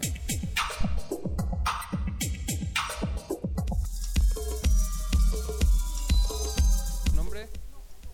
Mitzi. Giselle. Mitzi y Giselle. Son de aquí de la ciudad de Guanajuato, ¿cierto? Sí. Quería saber, de comida callejera, ¿cuál es su preferida? Pues vamos a los tacos y a las hamburguesas de aquí de 5 de mayo. ¿Qué es lo que ustedes dicen que, que es lo mejor de comida de Guanajuato, por ejemplo? Guacamayas. Mm, tacos de bistec, de cabeza, de pastor. Un sitio de acá eh, que me recomiendes para, para ir a, a comer comida. El mercado Hidalgo. Ahí puedes encontrar todo tipo de comida. Estoy en el mercado de Hidalgo de la ciudad de Guanajuato con Valeria del puesto de Carnitas Patlán. Quería saber eh, el menú de, de este puesto, ¿Qué, qué es lo que vende en general, todo. Eh, hay gorditas, tacos dorados, taco suave, tortas, puede ser medio kilo, un kilo, como guste. Ya sea surtido, pura maciza. Mm, ¿Qué es lo que más se suele llevar? Son tacos suaves, gorditas, tacos dorados. Tu, tu comida favorita, por ejemplo, de, de, de este puesto. Los tacos dorados con carnitas. ¿Te gustan mucho los tacos dorados? Sí, sí, bastante. Cuando lleva la carne surtida con su cebollita y salsa, muy ricos. Em, ¿Consideras que la comida en el mercado es como una muy buena, una opción barata en comparación con lo que se vende fuera de- del mercado? Eh, sí, es algo, sí, también varía, pero sí es algo más barato. ¿Cuánto se puede gastar en promedio eh, una persona que viene a comer en- aquí a Carnitas Patlán? Um, por máximo 100 pesos. Y ya así comprando una torta, dos suaves y refresco. Mira, empezamos desde una tostada de ceviche, tostada de camarón, tostada de pulpo, quesadillas de pescado, de camarón, sopa de mariscos, filete empanizado, caldo de camarón, caldo de pescado y cócteles, desde pulpo, ostión, camarón, caracol y jaiba. En el Mercado Hidalgo te manejamos comida tipo gourmet a precios muy accesibles a comparación de los restaurantes establecidos de fuera. Una persona bien comida con bebida eh, invierte 100 pesos aquí en el mercado y en un restaurante pagas desde 250 hasta 300 pesos en el mismo platillo. Resistencia modulada. Resistencia modulada. Resistencia, resistencia, Está encantado de aquí de la Guatemala de La noche voy a verte. Es un bolillo que le metemos primero su aguacatito, ya después viene su chicharroncito, su salsa y limón. Hay gente que la quiere con huevito cocido, pues como la quiere el cliente se la preparamos. El toque está en el, el pan y la salsa. Si traes hambre, con unas dos. Y un refresquito, una coca, un agua, lo que quieras. Pero si nomás quieres una botanita, pues con una nada más, con una, con esa. Mira, aquí nace, pues ya, los antepasados ya dicen que, son de aquí y hay otros que dicen que son de León, pero pues, aquí que las mejoramos, 100% son más buenas, la verdad. Se ve rara, pero es una delicia. bueno, según su organismo, ¿verdad? Pero yo tengo 18 años aquí trabajando y lo bendito sea Dios, nadie se me ha enfermado, ¿verdad? Ah, claro, mi Mario, aquí lo esperamos, aquí en la Plaza de Los Ángeles, aquí con el güero, para que se venga a probar una rica guacamaya. Aquí estamos para servirle. Resistencia modulada.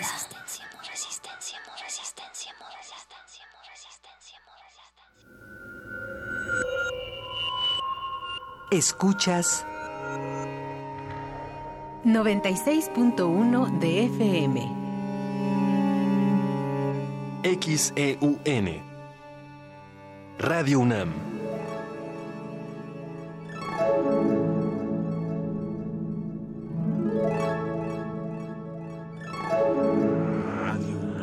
Experiencia sonora. Somos Tu acervo. tu memoria, Tu identidad. tu patrimonio, Tu cultura. Tu cine. Somos la Filmoteca UNAM. Para cinéfilos y público en general, preservamos y difundimos los materiales fílmicos de la memoria histórica del país. Tenemos laboratorios, banco de imagen, centro de documentación. Sala de exposiciones, tienda, librería y salas de cine. Visítanos en el Centro Cultural Universitario, el Cinematógrafo del Chopo y Casa del Lago. O accede desde tu computadora a nuestro cine en línea y museo virtual. Estamos en Facebook, Twitter e Instagram. Filmoteca UNAM. Reconocimiento UNESCO Memoria del Mundo 2017. Como un crujir de hojas secas medio del bosque. Como una voz que nunca calla. Una ciudad que nunca duerme. Radio UNAM y Casa del Lago UNAM te invitan al picnic de aniversario para celebrar los cuatro años de resistencia modulada. Cuatro años al aire. Cuatro años de resistencia. Ven y acompáñanos a partir de las 14 horas el domingo 21 de octubre en el espacio sonoro de Casa del Lago UNAM. Y disfruta de una selección musical en vivo por No FM Radio, Radio Nopal, Rock 101, Sonido Resistencia. Además, Show de Magia, Interior 13 presenta Cine Gratis. Transmisión de las 15 a las 17 horas por el 96.1 de FM. Entrada libre. Casa del Lago UNAM. Primera sección del Bosque de Chapultepec. Radio UNAM y Resistencia Modulada invitan. Imagina cuántos intérpretes han dejado el alma frente a estos reflectores. ¿Cuántas veces recorrieron las páginas de sus más de 9.000 partituras?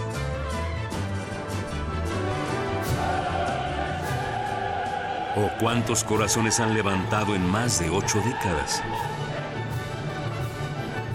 Eso es experiencia sonora. Orquesta Filarmónica de la UNAM, domingos a las 12 del día por el 96.1 de FM. Radio UNAM, experiencia sonora. Resistencia modulada. Toma un lugar.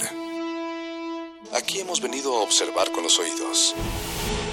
La imagen no es una idea fija. Se ajusta a todas las visiones y todos los géneros. Miremos y discutamos. De retinas. Un horizonte sonoro para vivir el cine. De, de- de- de retinas. Yo no quiero eso, lo único que quiero es seguir siendo el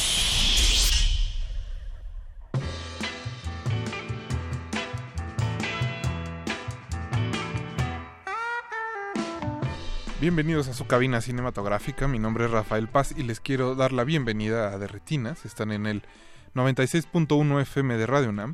Y vamos a estar hablando de cine durante la siguiente hora. Esta semana no me acompañan mis compañeros de cabina como lo hacen cada martes porque se encuentran en el Festival de Cine de Morelia, así que pues les mandamos un saludo hasta allá, esperemos que estén comiendo carnitas, ates y queso cotija, Mauricio, no lo sé.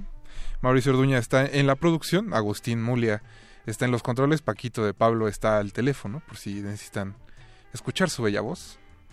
También les recordamos que nos pueden contactar a través de Twitter en arroba R modulada y en Facebook como Resistencia Modulada. Y pues esta, esta semana vamos a hablar de cine, pero no de cine mexicano como acostumbramos la mayoría de los programas. En realidad vamos a revisar la programación del Festival Mórbido que inicia en muy pocos días, la próxima semana, y que pues sucederá a lo largo del puente del Día de Muertos, así que no pueden, no tienen pretexto, aprovechen para buscar las funciones e ir, y pues también cuéntenos de cuál es su película favorita de la programación o cuál es la que esperan. Hay muchas sorpresas, aniversarios y pues muchas cosas más. También la, eh, la música de esta noche tiene que ver con quienes nos acompañan en cabina, que es el Festival Mórbido. Y de pasada les queremos comentar que este es nuestro programa número 200, que Don Agua está muy feliz de celebrar. Así que bienvenidos a Derretinas, vamos a escuchar un poco de música relacionada con fantasmas. Empezaremos con Ghost Town de los Specials. No se despeguen, recuerden que están en resistencia modulada.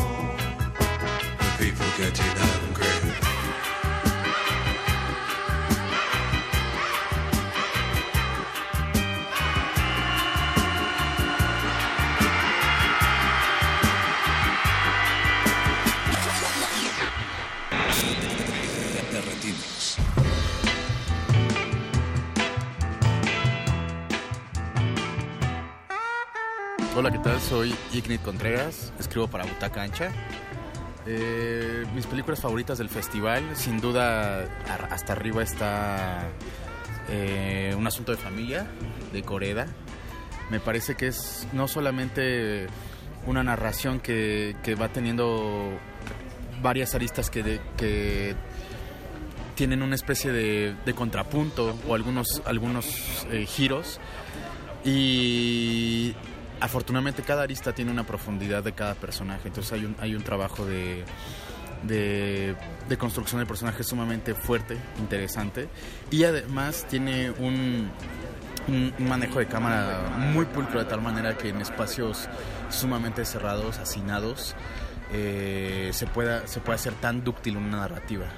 Por otro lado, es sumamente entrañable, o sea, es, es, es un tema, es una película que habla de la familia, de, de la importancia de, de- vínculos afectivos, no necesariamente sanguíneos, que esa temática ya la vimos en De tal padre, tal hijo, y en esta es como una exposición, pero a partir de muchas, muchas muchos personajes que no pertenecen como a ese círculo. O sea, pareciera que es eh, un mundo posible sumamente absurdo donde se junten ese tipo de personas con esas características en una familia y sin embargo es sumamente entrañable. Es, eh, a mí me, emocionó bastante. Por otro lado, eh, tuve la fortuna de ver eh, Irene, no, Ir- Ir- Irma Ver.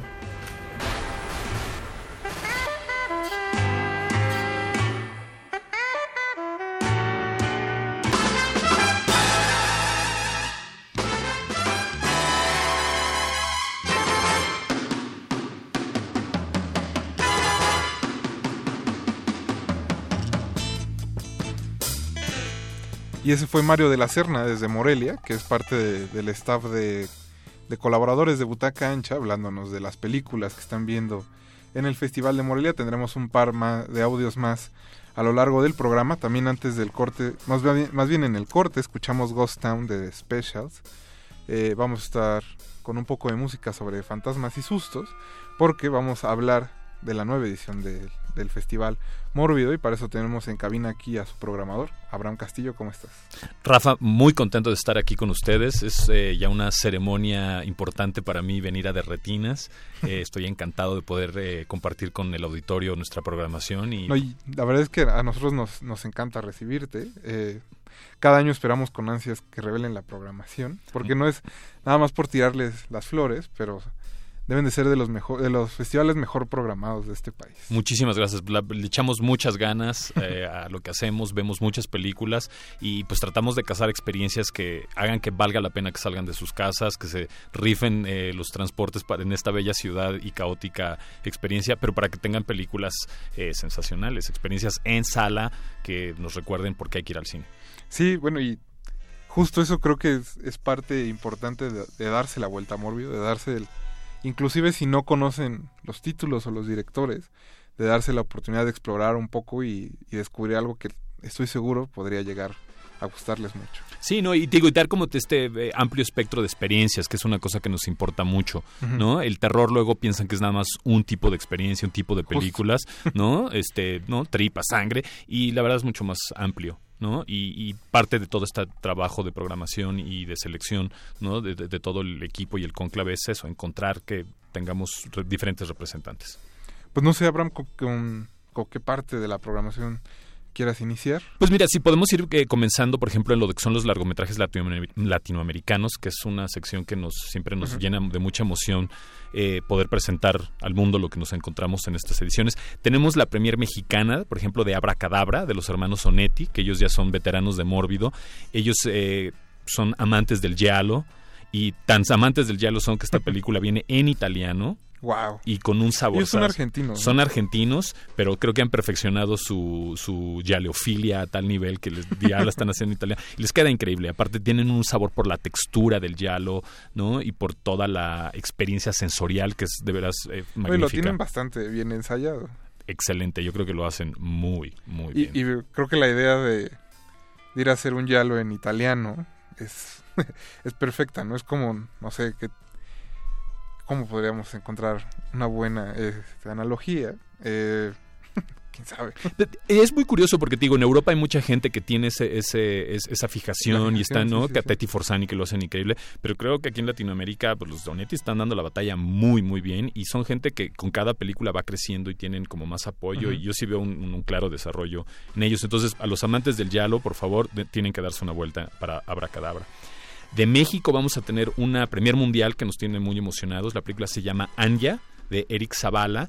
Es una película de un secuestro, un eh, tipo que secuestra a una muchacha. Eh, parece que es una historia muy de todos los días, pero es una película compleja, difícil. eh, creo que va a con- eh, causar un poco de controversia, pero eso nos tiene también un poco emocionados porque creo que es justo dar estas experiencias y también ver cineastas mexicanos que están tratando de hacer experiencias audiovisuales de calidad y que no nos dejen indiferentes. Es una cosa que nos interesa mucho. No, y es parte de hacer películas. ¿no? Totalmente, La- sí. Aquellas películas que no te de- que te dejan, digamos, indiferente, pues tal vez no vale tanto la pena. No, y, y la verdad creo que ese es el gran pecado. La indiferencia, que te deje algo indiferente, sí, híjole, no se puede. Eh, luego de Venezuela tenemos una película eh, que se llama El vampiro del lago, que fue toda una aventura filmar, porque imagínate filmar En ahorita en Venezuela. Y esto está basado en una novela, un caso real que hubo de- eh, ahí en, en, eh, Venezuela, y adaptaron al hacer toda esta, esta, esta película. Creo que es una gran aventura, a mí nos gustó muchísimo.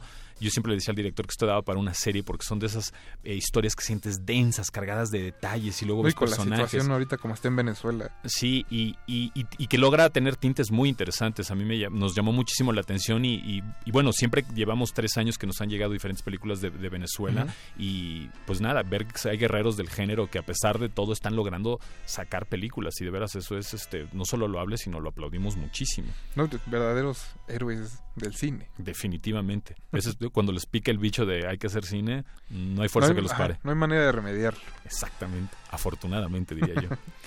Luego de Uruguay nos llega una película, eh, creo que puede ser un éxito con toda la banda millennial, muy eh, acertada a las juventudes de hoy, Fiesta Nibiru. Nibiru, perdón, Fiesta Nibiru.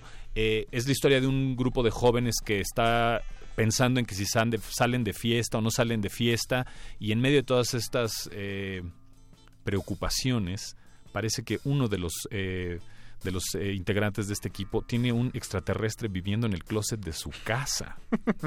Y luego vienen más extraterrestres. Es una cosa muy loca muy eh, muy pacheca también porque maneja un futuro cercano en, en Uruguay donde ya es, donde ya vas a comprar eh, la marihuana a la, a la farmacia no entonces plantea una serie de ideas muy curiosas y bueno extraterrestres nunca no- nunca fallan no entonces es a mí la verdad fue una experiencia que me hizo reír muchísimo Pregunta a Mauricio si la combinan con mate o se la avientan sola. Los extraterrestres, imagino, ¿verdad, Mauricio? Sí, sí. Hay una cosa con gelatina y eso creo que es lo que puedo avanzar en ese tema. Eh, pero bueno, esa, esa de veras es una experiencia muy divertida y bastante alocada. Y también que de pronto dices, bueno, Uruguay, ¿qué onda? Pero pues Uruguay está haciendo, tiene la verdad un Sí. muy buen track record. Viene su productor, eh, el señor Kukovic, que es, para los que no lo ubican, eh, La Casa Muda. Él fue el productor de La Casa Muda y Dios Local. Entonces, este, para que también ten- tengan idea de este cine uruguayo que, de terror que la verdad lo están haciendo muy bien. Tenemos también una película mexicana que se llama Inquilinos de Chava Cartas, que va a abrir en cartelera mm, el- la, la semana del festival, pero nosotros te- tenemos una función dos días antes. Eh, estamos muy contentos de tenerla, una película eh, cercana a nosotros, ¿no? Lejos de posesiones satánicas, esto tiene que ver con brujería, santería, cosas que creo que son cercanas y todos de alguna manera hemos visto. Y a mí me, a mí me sorprendió mucho eso porque de pronto es hay tantas eh, cosas del terror que es como foráneo que tratamos luego a veces de copiar aquí. Y aquí se fueron por una cosa muy muy nacional que creo que todos podemos conectar. Y hay escenas que de veras si dices en la madre No, o que, el, o que el, el ojo extranjero trata de recuperar, ¿no? Como esa que es la cuarta de actividad paranormal, la cuatro o la cinco, no me acuerdo bien, que es justo un asunto de santería y en Los Ángeles y en los barrios latinos.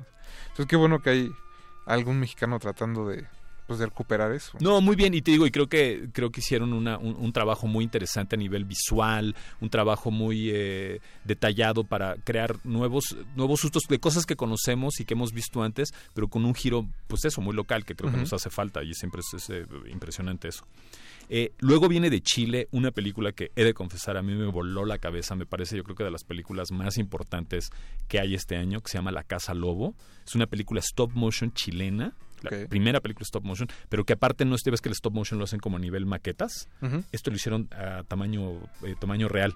Okay. ¿No? Y o sea, se, como fueran personas reales. Como fueran personas y agarraban cuartos completos que los pintaban y los iban diseñando y los despintaban. es una experiencia aterradora. A mí esta película me, me hizo tener pesadillas y okay. cuando hablé con la distribuidora estábamos hablando de traerla. Me decían, pero no es de terror. Y yo les dije, no, perdón, sí es de terror. ¿Que no la han visto? y tuvimos varios y, y bueno eh, en esa nota sí quiero decir muchísimas gracias a la distribuidora que fue eh, que es eh, Interior 13 y que esta película va a abrir ah, en cartelera, va a abrir en cartelera aquí en México y estamos nosotros muy contentos de tenerla porque de veras yo creo que eh, no, no, no, hemos visto películas de este, de este corte que están llenas de imaginación desbordante y que es como una pesadilla que no para. No, pero la, la premisa suena bastante atractiva. Porque aparte es la historia real. Había un, una cosa que se llamaba Colonia Dignidad, uh -huh. que era una una granja que cuidaba niños huérfanos y estaban, ¿no? Que, que tenían miel y estaban, ¿no? Eh, agricultura y todo, pero realmente era un eh, centro para el abuso de menores eh, y una cosa aterradora. Y este señor estaba en conjunto con la dictadura chilena y los, lo, la dictadura chilena luego le mandaba gente para desaparecer. Una cosa horrenda. Y no, no hablan directamente de eso, pero lo sientes, está ahí en, la, en el, en el borde y tiene una, te digo, un espíritu de pesadilla profundo. Digo, a mí, yo me, eh, a mí no me dan muchas pesadillas, muchas cosas. no me y imagino. Es, y esta sí me la dejó, ¿no? Entonces a mí, a mí no puedo dejar de recomendar. No, pero justo es el, el, cine, el, cine chileno lleva un par de años tratando como de exorcizar ese tema a través de su cine de género. Digo, el año pasado ustedes tuvieron trauma, que no es precisamente de niños, pero también toca ahí tangencialmente el tema de la dictadura. Totalmente. Y yo te digo, yo, yo en algún momento pensé que esta era como, es como una hermana espiritual de alguna manera, porque uh -huh. trata muchos temas eh, que, es, que es otra película, pero esta, aunque nunca es gráfica, sí te logra eh, sumir en un ambiente de pesadilla, de, de, que algo está muy mal alrededor, aunque todo como parece que está bonito. Increíble, de veras, es una, es, yo sí lo considero perturbador. Perturbador, pero aparte de una, de una peculiaridad visual sensacional. Eh, de Argentina nos llega otra vez otra carta de amor al Yalo. Eh, que se llama La Mirada de Cristal. Esto es una experiencia también. No, ya desde el nombre. Amor profundo. Esto es un homenaje.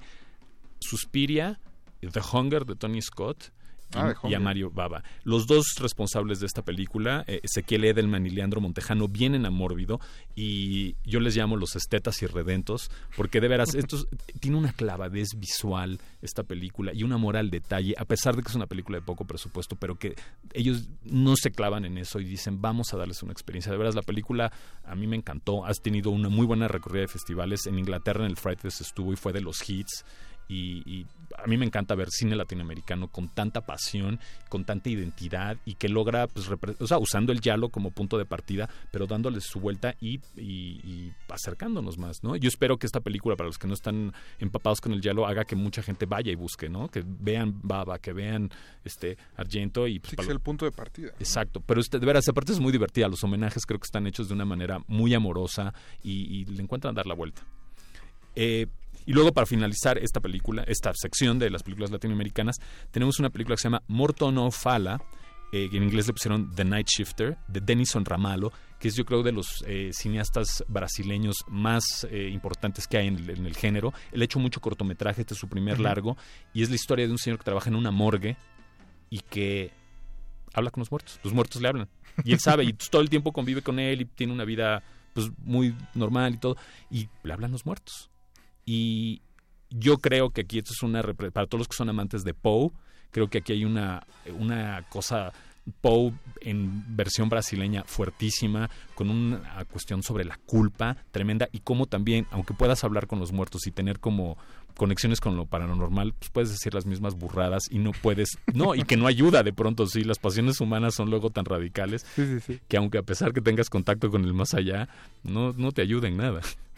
No, pero esa pues gran, de veras, esa gran experiencia para los que quieran ver cine. La sección latinoamericana tiene promesa. Mucha, mucha, mucha, mucha.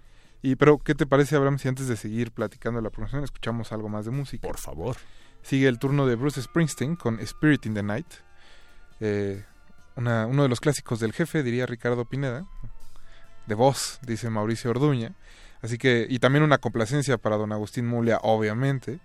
Así que no se despeguen, regresamos a Derretinas.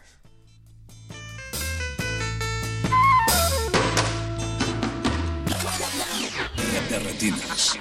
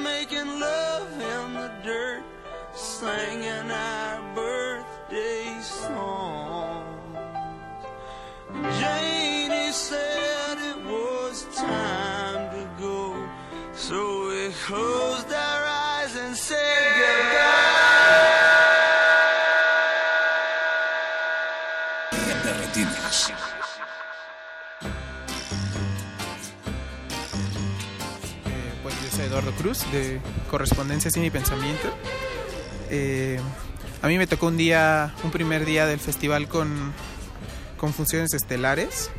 Yo vi eh, Asunto de Familia, la nueva de Corea, que, que viene precedida por haber ganado este año en Cannes. Y que es una película, digo, que tiene todo para haber ganado en Cannes. Es, es como un drama familiar. Curioso porque introduce como un modelo de familia poco vinculado al, al, al ideal japonés, como, de hecho como muy latino, eh, pero que creo que no deja de romantizar en algunos momentos como la miseria y, y, la pobreza. Eh, digo, los personajes son, son muy interesantes, sobre todo eh, como el matrimonio principal, pero o el no matrimonio, pero pero que, que creo hay como en un drama bastante eh, predecible.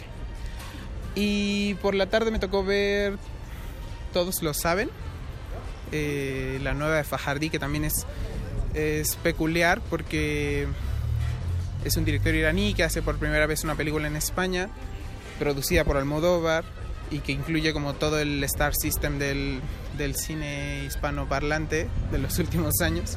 Está Penélope Cruz, Javier Bardem, Ricardo Darín. Eh, y que igual creo que digo, es, es una película en, el guion muy, muy de, de Fajardi, pero que plásticamente parece que la influencia de Almodóvar pesó, en mi opinión.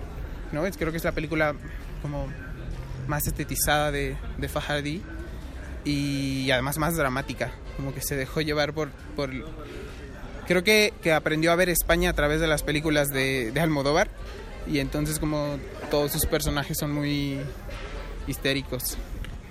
Pero, pero yo creo que está bastante bueno cómo maneja el tema de la desaparición, como sin, sin generar culpables y bueno, no sé, me parece valioso como se acerca a, o se aproxima a la desaparición sin, sin jugar a quién es el culpable.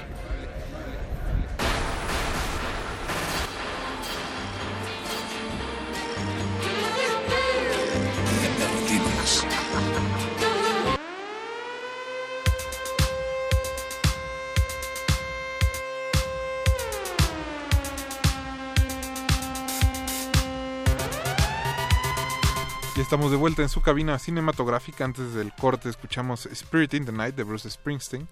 Y regresando, escuchamos la voz de Eduardo Cruz, que es editor de Correspondencia Cine y Pensamiento, una revista de cine en la que han participado Alberto Cuña Navarijo y Jorge Javier Negrete.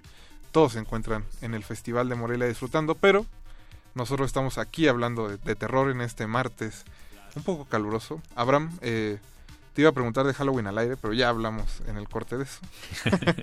y no tiene que ver con el festival. Ya sacamos el cuchillo. Ya. Pero eh, ustedes tienen un par de homenajes a creo, dos grandes dos grandes películas que hubo que hay de terror y que imagino que todo el mundo ubica o esperaría. Pues nosotros esperaríamos, nos hemos estado dando cuenta que no es el caso. No es tanto. Sino, eh, traemos The Changeling de Peter Medak, que para los que sean amantes de los fantasmas, sí les puedo decir, es una de las mejores películas que se han hecho de fantasmas en la historia del cine. Y no lo digo así a la ligera, está reconocida como una de las grandes. Eh, la película aparte es una restauración que se hizo a partir de los materiales. Eh, la película se ve y se oye como nunca se ha visto antes. Uh -huh. eh, para todos los que están interesados también en lo de las psicofonías, de cómo se comunican. Esta es la película. Esta es la película Alfa. No le pide nada, es la mamá de todas. Uh -huh. Y lo más curioso es que es muy, des, la verdad es, es desconocida. ¿No? Sí, ahora que lo dices yo imaginaría que es como piedra de toque, digamos, para ¿No? cualquier eh, cualquier persona que le guste el cine de género. Tendría que empezar por ahí, junto con otras películas, pero empezando por ahí. Sobre todo porque es alguien que logra, creo que mantener esta idea de que lo de los fantasmas es una cosa de energía atascada, uh -huh. dolor, ¿no? Que está ahí y que, y que permea y suda los espacios. Es una casa embrujada y que llama literalmente, ¿no? A un personaje. Es como cu cuando dicen aquí que se aparece el niño de la cabina en Radio Nam, bueno. Aquí tal cual, pues ahí hay un niño de la casa y sí. No se ría, don Augusto, lo hemos visto. Pero bueno. No, entonces, bueno, sí los invitamos para que vayan a ver eh, The Changeling. Viene aparte el director Peter Medak, que son de esos legendarios directores que ha estado en todos los momentos correctos, en el momento correcto.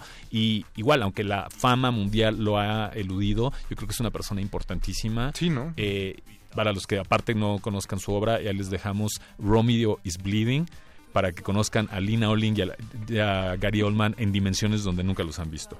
Eh, luego el otro homenaje que platicabas, eh, vamos a hacer una doble función de Hellraiser y Hellbound, en donde va a estar Ashley Lawrence, que es la señorita que interpreta a. Christie, que es quien eh, lidia con los cenobitas, y estamos emocionadísimos. A mí particularmente se me hace de las películas más importantes de género que hay, a mí me marcó Sí, no, muchísimo. bueno, y la, la estética es, es de esas cosas que es inconfundible. Totalmente, y que yo creo que sí le empujó al género a ir a lugares donde no había ido antes, donde no se había ocurrido, se había atrevido a ir y, y, pues, penetrar en lo, en lo oscuro del psique humano y la sexualidad, que era una parte que si- siempre Es- se infería, pero nunca se, se, se- se utilizaba de manera tan eh, exitosa, creo. Que digo, para aquellos radioescuchas que no, no ubiquen eh, Hellraiser o de que estamos hablando, seguro han visto al personaje que es esta figura alta, larga, con una especie de túnica negra, como de cuero, y que tiene agujas o clavos, Clavos, en clavos, sí. clavos en, la, en la cabeza. Y pues básicamente es eso, ¿no? Si han visto la foto de sí, los cenobitas, que son estos como entes interdimensionales eh, que te llevan a los límites del placer y el dolor y lo confunden, ¿no? Y andan cazando gente en di- distintas dimensiones para llevarlos ahí. Y esto va a estar Wow. en el Autocinema Coyote, en Ah, las pantalla grande, funciones. las dos funciones, un double feature con Ashley que lo va a presentar, entonces estamos orgull- ¿no? orgullosísimos de esa función y creo que va a ser un éxito. Para los que no lo conocen, creo que es la mejor manera de es, es, entrar. es buena, ajá, justo creo que, digo, dense una oportunidad con las películas nuevas, obviamente, pero si no han tenido oportunidad de ver estas dos en pantalla grande y de y de todo, sobre todo como de tener la experiencia colectiva del cine de género, que es algo que a veces ya no se puede hacer por diversas cosas. Estas son las dos funciones que no se pueden perder. Sí, no, y de, de veras para, para entrar a historia del cine de terror de calidad y que no les digan que no hay cosas buenas. Eh, nos continuamos con la sección latino eh, de largometrajes extranjeros, Sí, ¿te claro, parece? claro, claro.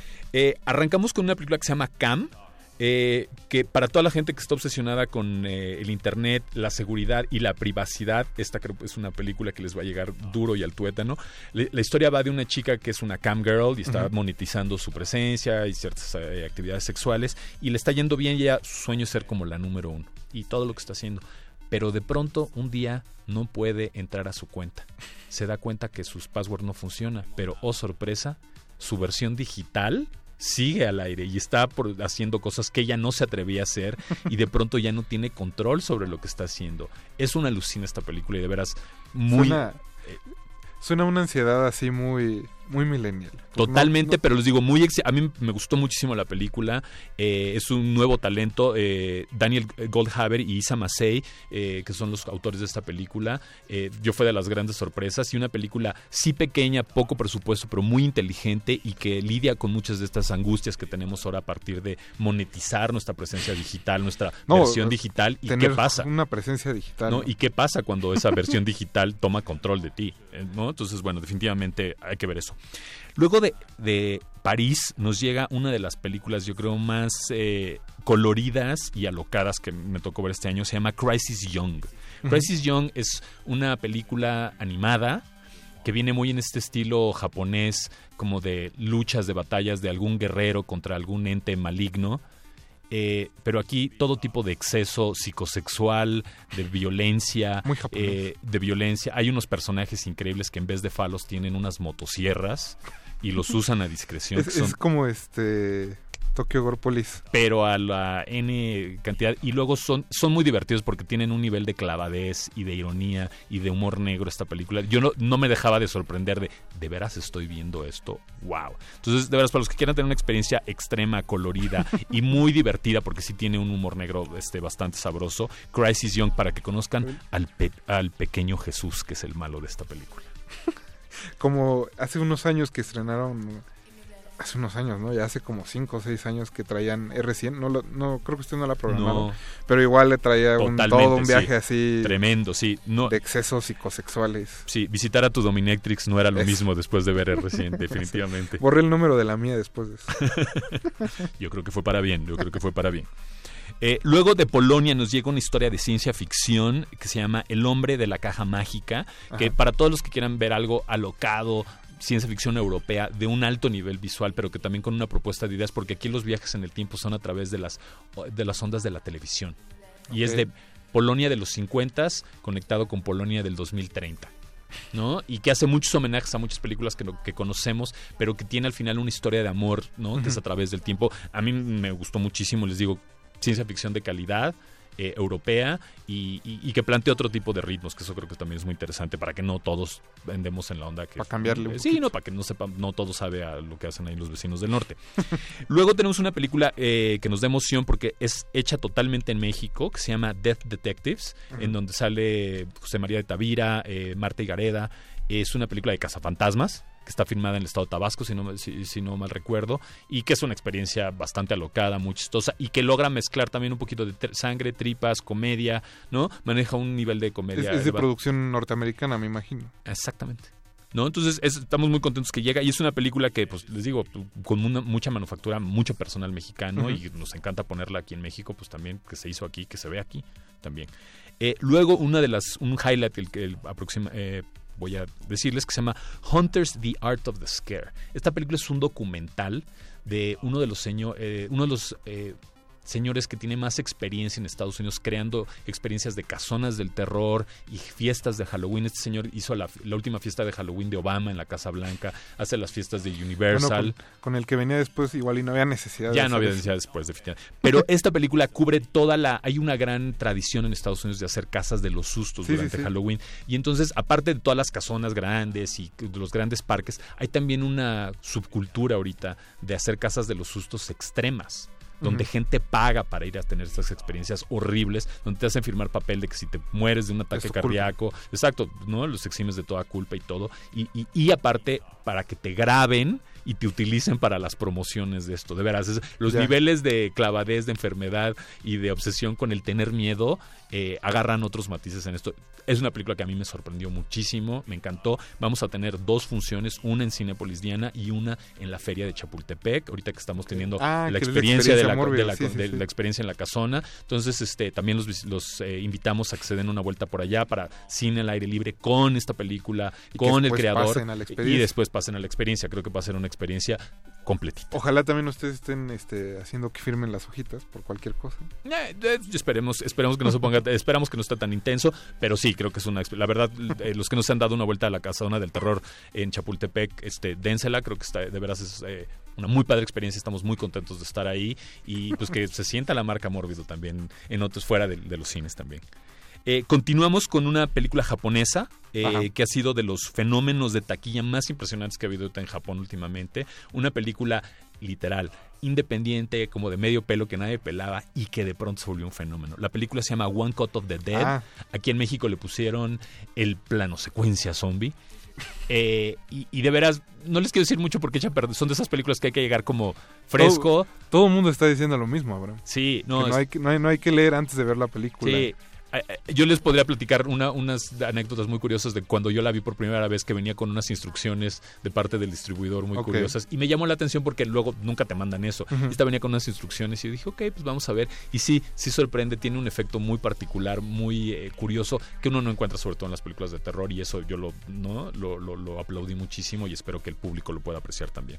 De esa vamos a tener dos funciones, eh, una en... eh, bueno, no puedo anunciar todo de dónde porque no hemos dicho eso, pero otros para que estén atentos. Eh, de Canadá nos llega también Life Changer de Justin McConnell. Justin Ujú. McConnell es un eh, cineasta canadiense súper comprometido, bien guerrero, de esos que escribe, produce, este, organiza eh, películas de cortos.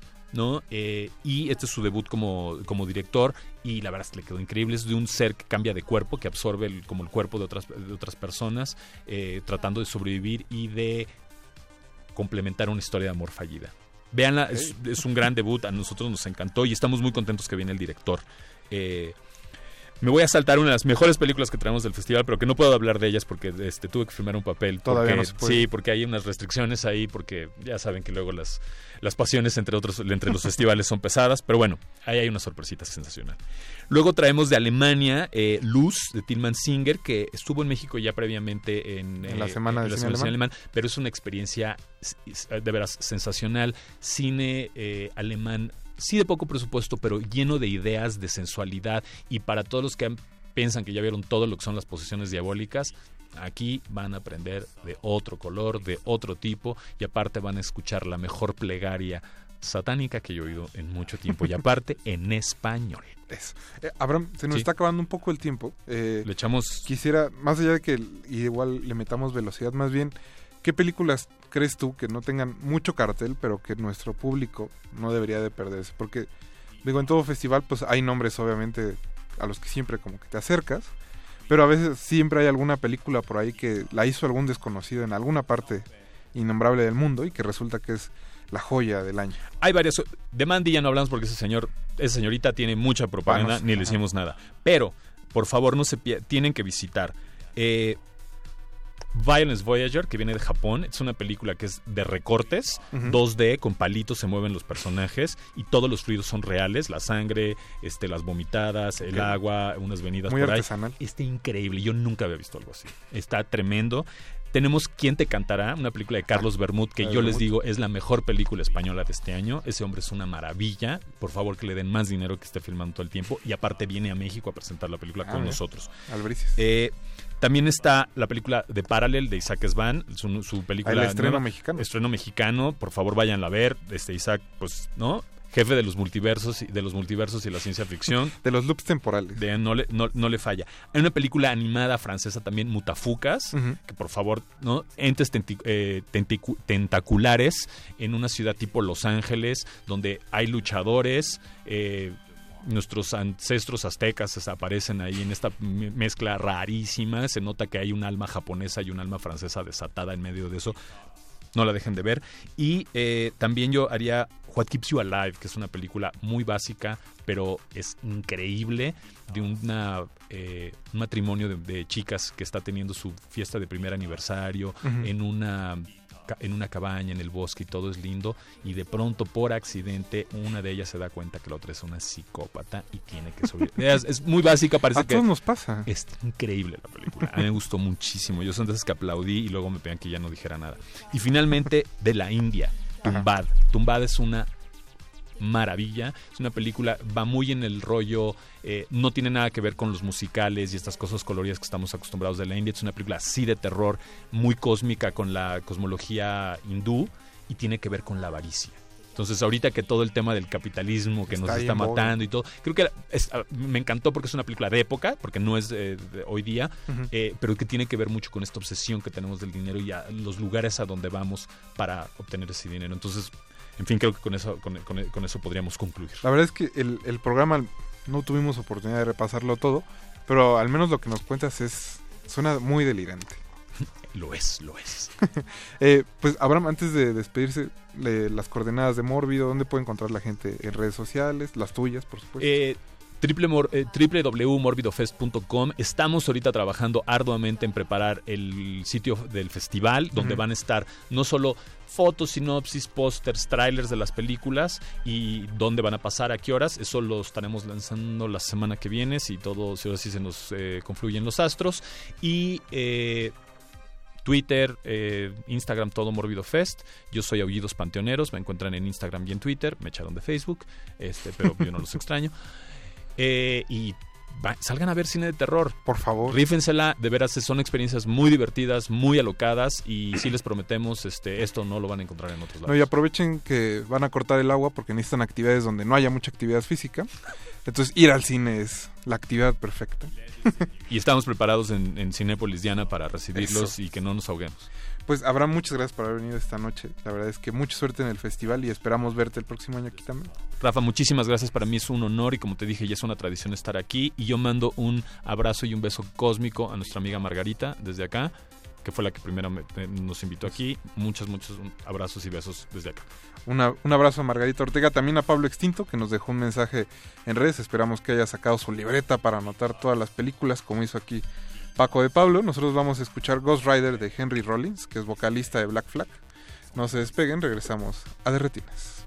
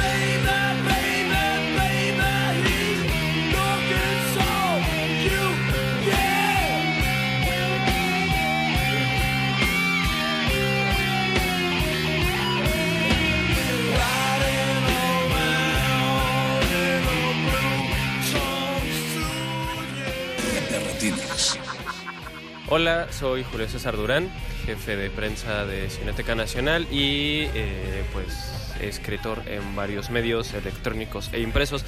Eh, el primer día de- del Festival de Morelia yo creo que fue el más emocionante. Mm, Creo que tuvo un récord perfecto porque vi Luciérnagas, competencia mexicana, de Bani Hosnoudi. Ella es una chica iraní haciendo cine aquí en México, donde su protagonista eh, es precisamente es un, i- es un iraní varado en Veracruz, eh, gay. Y entonces eh, lo interesante es una suerte de, confesiones a partir de, de las eh, de lo que no se entiende entre el iraní, el español y el inglés, ¿no? Entonces las confesiones que hace cada uno de los personajes y, y las dificultades de, esta comunicación. Hermosa, muy sencilla pero hermosa, eh, de, Old Man and the Gun, de David Lowry, señor que lleva récord perfecto de bateo. Eh, sigue haciendo películas en el medio este, sí.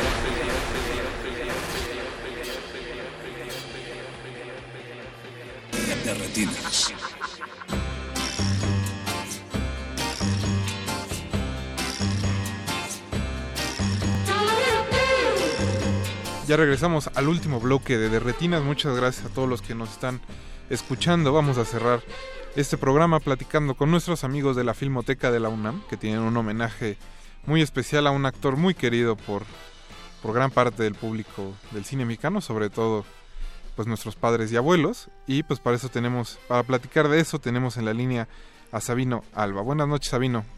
Hola, ¿qué tal, Rafael? Buenas noches. Pues platícanos un poco de qué consiste este homenaje que le harán a Luis Aguilar. Eh, sí, pues mira, este, conmemorando sus 100 años, nosotros estamos eh, preparando una exposición en la en el vestíbulo de la de las salas de cine del Centro Universitario este, del Centro Cultural Universitario. Y este bueno es esto es parte de todo un proyecto que nosotros tenemos para producir el documental biográfico y, y de su vida y bueno de su obra este con el cual queremos no nada más hacer un homenaje al gallo giro sino pues a la época de oro cine mexicano y pues a todas las personas con las que él trabajó Ajá. Eh, y pues aparte de, de la exposición tengo entendido que proyectarán algunas películas, Sabino. Sí, así, ahí la, la ha sacado sus mejores, ahora sí que latas en 35 milímetros, de las mejores copias que tiene eh, la, la Filmoteca en, en- en su poder.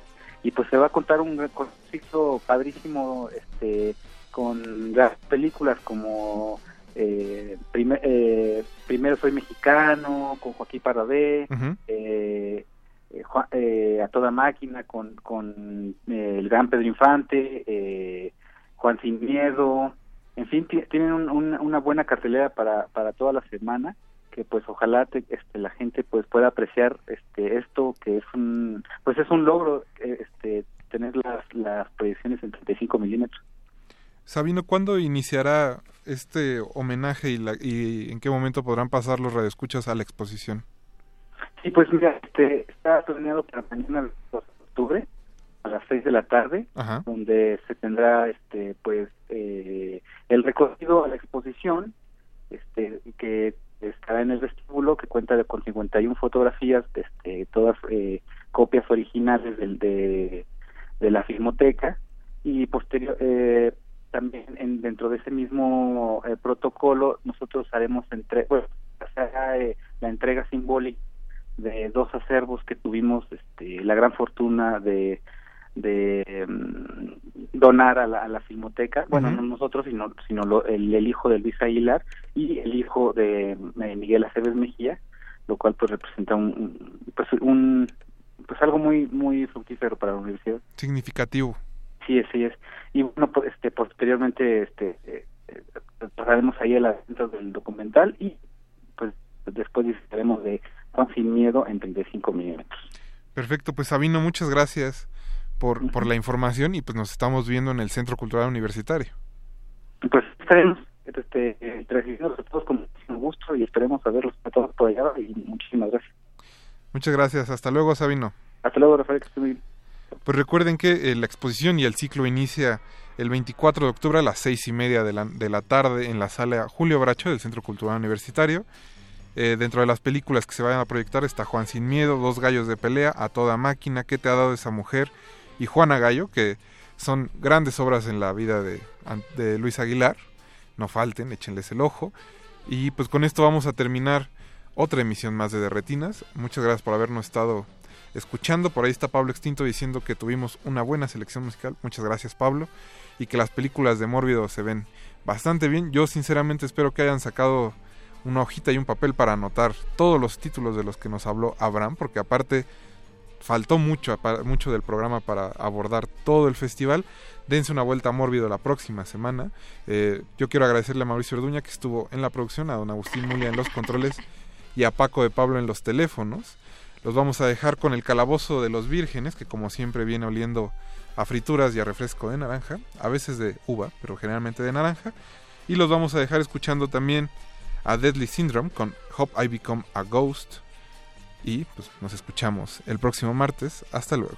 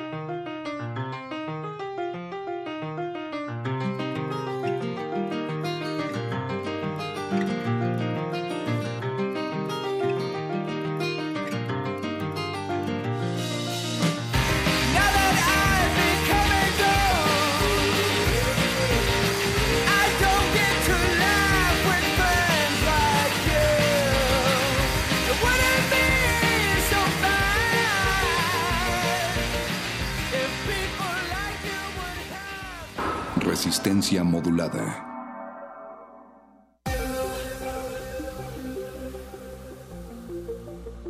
...2018... ...100 años del fallecimiento de Saturnino Herrán... Saturnino Efrén de Jesús Herrán Guinchard, nacido en Aguascalientes. Es reconocido por ser parte de la corriente llamada modernismo mexicano. Murió jovencísimo cuando estaba haciendo todavía obras maestras. Es decir, es un pintor que no conoció declives, o como dice Carlos Fuentes, no conoció la imperfección, o como decían de Andrea del Sarto en el Renacimiento, es un pintor sin errores. Marco Antonio Campos, escritor y poeta. Saturnino Herrán, 96.1 de FM. Radio UNAM, experiencia sonora. De los riesgos del poder se ha dicho todo. Y aún así, a lo largo de los siglos, todo lo que se ha dicho ha vuelto a ocurrir. Lunes de Teatro de Radio UNAM te invita a contemplar el reflejo de la lucha por el poder en el México contemporáneo al lado de los clásicos. Calígula y Británico. Versión libre de Santiago de Arena a partir de los textos homónimos de Jean Racine y Albert Camus. Dirección Sergio Cuellar. Todos los lunes de octubre a partir de las 19 horas en la sala Julián Carrillo de Radio UNAM. Adolfo Prieto, 133, Colonia del Valle, cerca del Metrobús Amores. Entrada libre, solo para mayores de edad. La cuna de las instituciones políticas y sociales se tambalea. Radio, Radio UNAM. UNAM. Experiencia, Experiencia sonora. sonora.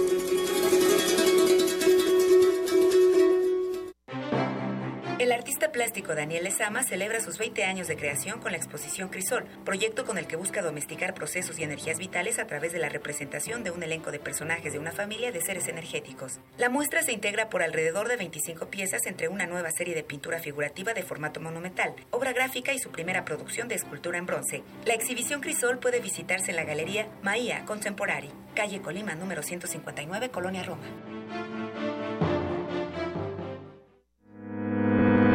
En el salón, 80 hombres y 4 mujeres.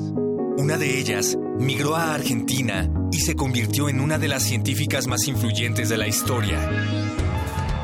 Conoce esta fascinante historia contada por su nieta. Cristian, un biomusical científico. Dirección e interpretación de Belén Pascualini. Jueves 11, 18 y 25 de octubre a las 20 horas en la sala Julián Carrillo. Entrada libre. Ven y sueña con la historia que ha encantado a todo el continente. Radio UNAM, experiencia sonora. Resistencia modulada. Los niveles inferiores de la nave de la Resistencia están dedicados a los calabozos, donde se resguardan los temas prohibidos y tomos de conocimiento olvidado. El más grande de ellos es donde guardamos los juegos, los cómics y las frituras de queso. Bienvenido a él, viajero. El calabozo de los vírgenes. El calabozo de los vírgenes.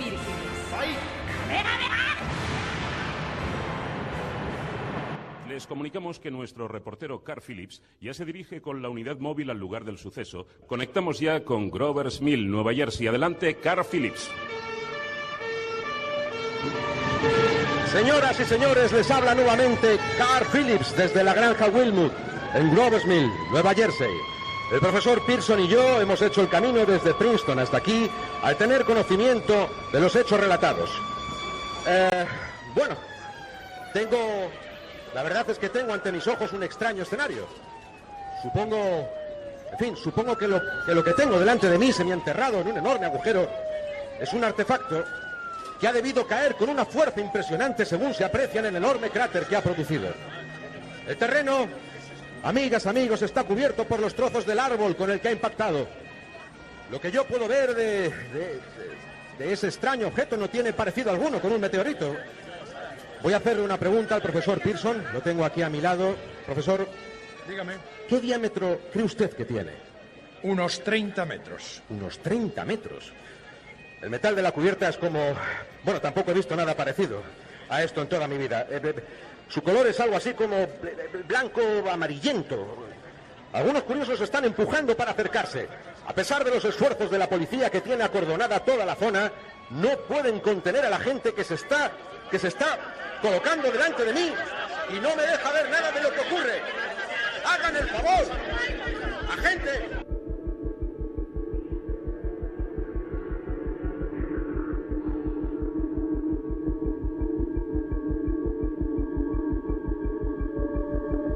No se espanten, resistencia. Es, es posible que haya una invasión allá afuera de criaturas, el espacio, de criaturas que están más allá de nuestra atmósfera. Pero estamos nosotros a salvo aquí en la cabina. Excepto por Gabo Pérez, que después de que lo rescatamos del apocalipsis zombie, eh, resulta que también fue abducido. Entonces, ahora, después de la emisión, vamos a tener que ir a rescatarlo a la nave nodriza a la que lo hayan trepado. Pero mientras tanto, nosotros le damos la bienvenida a todos los escuchas que ya nos sintonizan en este calabozo de los vírgenes. Martes 23 de octubre, son las 10 de la noche con 6 minutos. Y les presento a los locutores que estarán esta noche con nosotros. Voy a presentar primero por orden de antigüedad, aquí a mi derecha, al pangolín de la fuerza, a Víctor Adrián García Bofes. Buenas noches, Dungeon Master. Bienvenido, Víctor. Y también una, una voz que ya sonó aquí en el calabozo y que esperamos que suene mucho más seguido. Mónica Sorrosa, nuestra espía manifiesta. Bienvenida. Eh, buenas noches, Mago, y a todos los que nos escuchan. Honrada de que una simple arlequina pueda estar en este calabozo No. templario. No, nosotros contentos de que continúes este, viniendo las emisiones. Y aparte, conseguimos que alguien le echara su monedita a la maquinita y entrara de, de locutor retador. Él es el guerrero de la retina, Rafa Paz, como lo escucharon hace apenas siete minutitos en su aire. Bienvenido, Rafa Paz. Muchas gracias, chicos. No, esta, lo impresionante es que no le tuve que robar el cambio a mi mamá para jugar en estas maquinitas. Qué bueno, y eso... Fracasaste como jugador. No, no, demuestra amigo. que ya es adulto y ya se paga sus propias maquinitas. Ya. Está chido, exacto. Bien, te convencimos de Ya que puedo usar este mis propios emuladores. ya los descargas tú. Ya tienes edad. Ya, ya sin rueditas de entrenamiento. Yo soy el ñoño Master, el mago conde, eh, que está contento de darles la bienvenida a esta emisión acerca de extraterrestres. Nos salimos un poquito o un muchito del tema de la resistencia semanal de comer en la calle, a menos que hagan la empatía que hizo Mauricio Orduña allá afuera, de que el chupacabras es finalmente tanto un extraterrestre como un taco. ¿Cuál otra? Eh, Jaime Maussan y sus arracheras Claro, de otro planeta. Es cierto que ya no existen, pero... Ya no existe, No, pero- ya tiene un par de años. Pero tenía, sí es cierto, tenía su Y están este, entrando Ejército Nacional, si vienen sobre circuito. Están los ovnis, que son unos tacos al carbón que están No. bastante bien. Y en el patio tienen un, un platillo volador para que los niños jueguen. Pero real, o ¿qué tal si es un platillo volador? No, de como el- lámina, de lámina. ¿Qué tal si es como el de hombres de negro, que son los ovnis de Ah, la feria de la feria mundial y son ovnis reales? ¿Qué tal si el de esos tacos es uno verdadero? La verdad es que Y el dueño es un alien, un venusino. solo fui una vez y recuerdo haberme la pasado bastante bien. ¿De niño? Pero de, de- no, ya... Bueno, ya no recuerdo exactamente. Ya se, ya se pagaba sus propios tacos. No, no, no, no tanto así. Pero bueno, es, es inconfundible el restaurante si entra justo de circuito hacia Ejército Nacional, no hay pierde. Aparte, eh, también coincide con que al principio escuchamos una versión española de una radionovela de- del clásico de Orson Welles de la Guerra de los Mundos eh, y que Radio UNAM va a transmitir su propia emisión de la Guerra de los Mundos el próximo 31 de octubre en Halloween, justo como se hizo la transmisión original. Pero antes de que entremos en tema, los invitamos a que entren al Facebook Resistencia Modulada o al Twitter arroba R Modulada a que nos comenten, ¿ustedes creen en extraterrestres? Y si creen, ¿qué tanto creen? Pueden comentarnos también en el Facebook Live. Si nos comentan por Facebook, les recordamos que solo en el video, porque pues los mensajes no los alcanzamos a ver porque ocupa toda la pantalla nuestro Facebook Live. Y antes de entrar en materia, vamos a escuchar eh, nuestra primera pieza musical que es el tema de La Cosa, si no mal recuerdo, Paquito de Pablo. Ah, Paquito de Pablo está en producción también apoyándonos. ¿Es The Think la primera rola que vamos a escuchar o esa es la segunda? Ah, no, claro, la primera es de la Guerra de los el prólogo de la Guerra de los Mundos, justamente que alguien, algún imberbe en YouTube dijo que tenía la narración de la voz de Morgan Freeman y no, no, es de la, la narración es de ¿tú recuerdas de quién es? Orson Welles. No, no, no, la, de la película donde salió este Ah, sí es Morgan Freeman. No. ¿Sí es, de- sí es la de Spielberg? Es James Earl Jones. O sea, Darth Vader. para Es Darth. Vader, la voz es la de Darth O Vader. Mufasa también. O Sí, no, no, no, sí ubico a James Earl Jones, pero me quedé en que era Morgan Freeman. Pues ahorita lo escuchan, eh, va a sonar el prólogo y regresamos al calabozo de los vírgenes de extraterrestres. Todo lo divertido y sobrenatural va aquí. El calabozo de los vírgenes.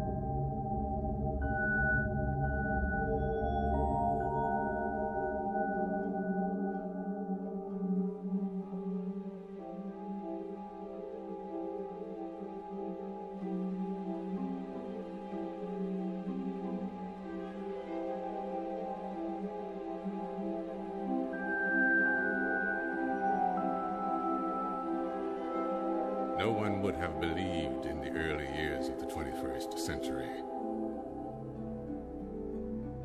that our world was being watched by intelligences greater than our own.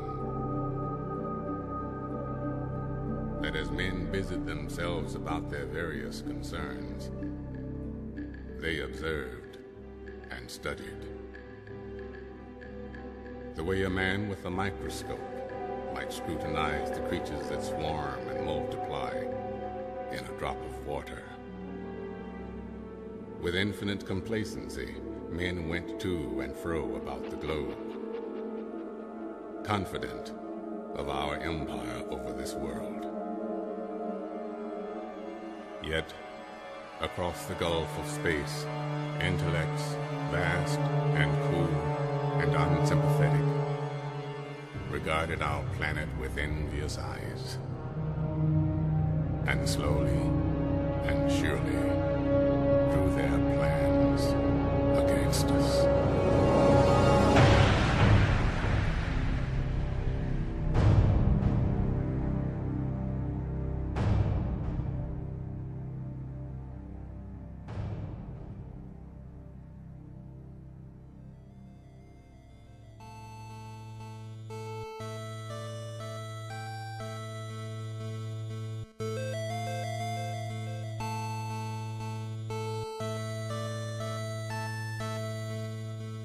He sido derrotado, apabullado, sometido y humillado una vez más. Todavía no al aire, por suerte pasó al aire para los que están en el Facebook Live. Le mandamos saludos a todos los que ya nos escribieron. que Estamos borrando ese video para que no haya testigos. Pero efectivamente, eh, Víctor lo escuchó y lo reconoció como Morgan Freeman. Eh, Rafa Paz utilizó su superpoder de investigar en el IMDB y encontró que la voz narrativa es de Morgan Freeman. Aunque no lo creas, es la, la- la herramienta más útil del crítico No, sí, cinematográfico. está, está chido, pero eh, ya recordé por qué me confundí con James Earl Jones. Y es porque en Scary Movie 4, que es que toda la, toda la parodia es la guerra de los mundos, ahí la narración la hace James Earl Jones, tanto al principio, de hecho hasta sale al final a cuadro.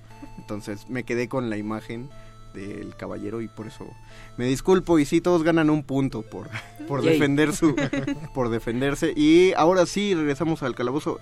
Eh, saludamos nos están comentando Miguel Ack el día en que la Tierra se detuvo pero la original ala del extraterrestre como robot bueno tiene La, la nueva la- también es un robot, pero bueno, tiene la, la forma de, de Keanu Reeves de Keanu Reeves.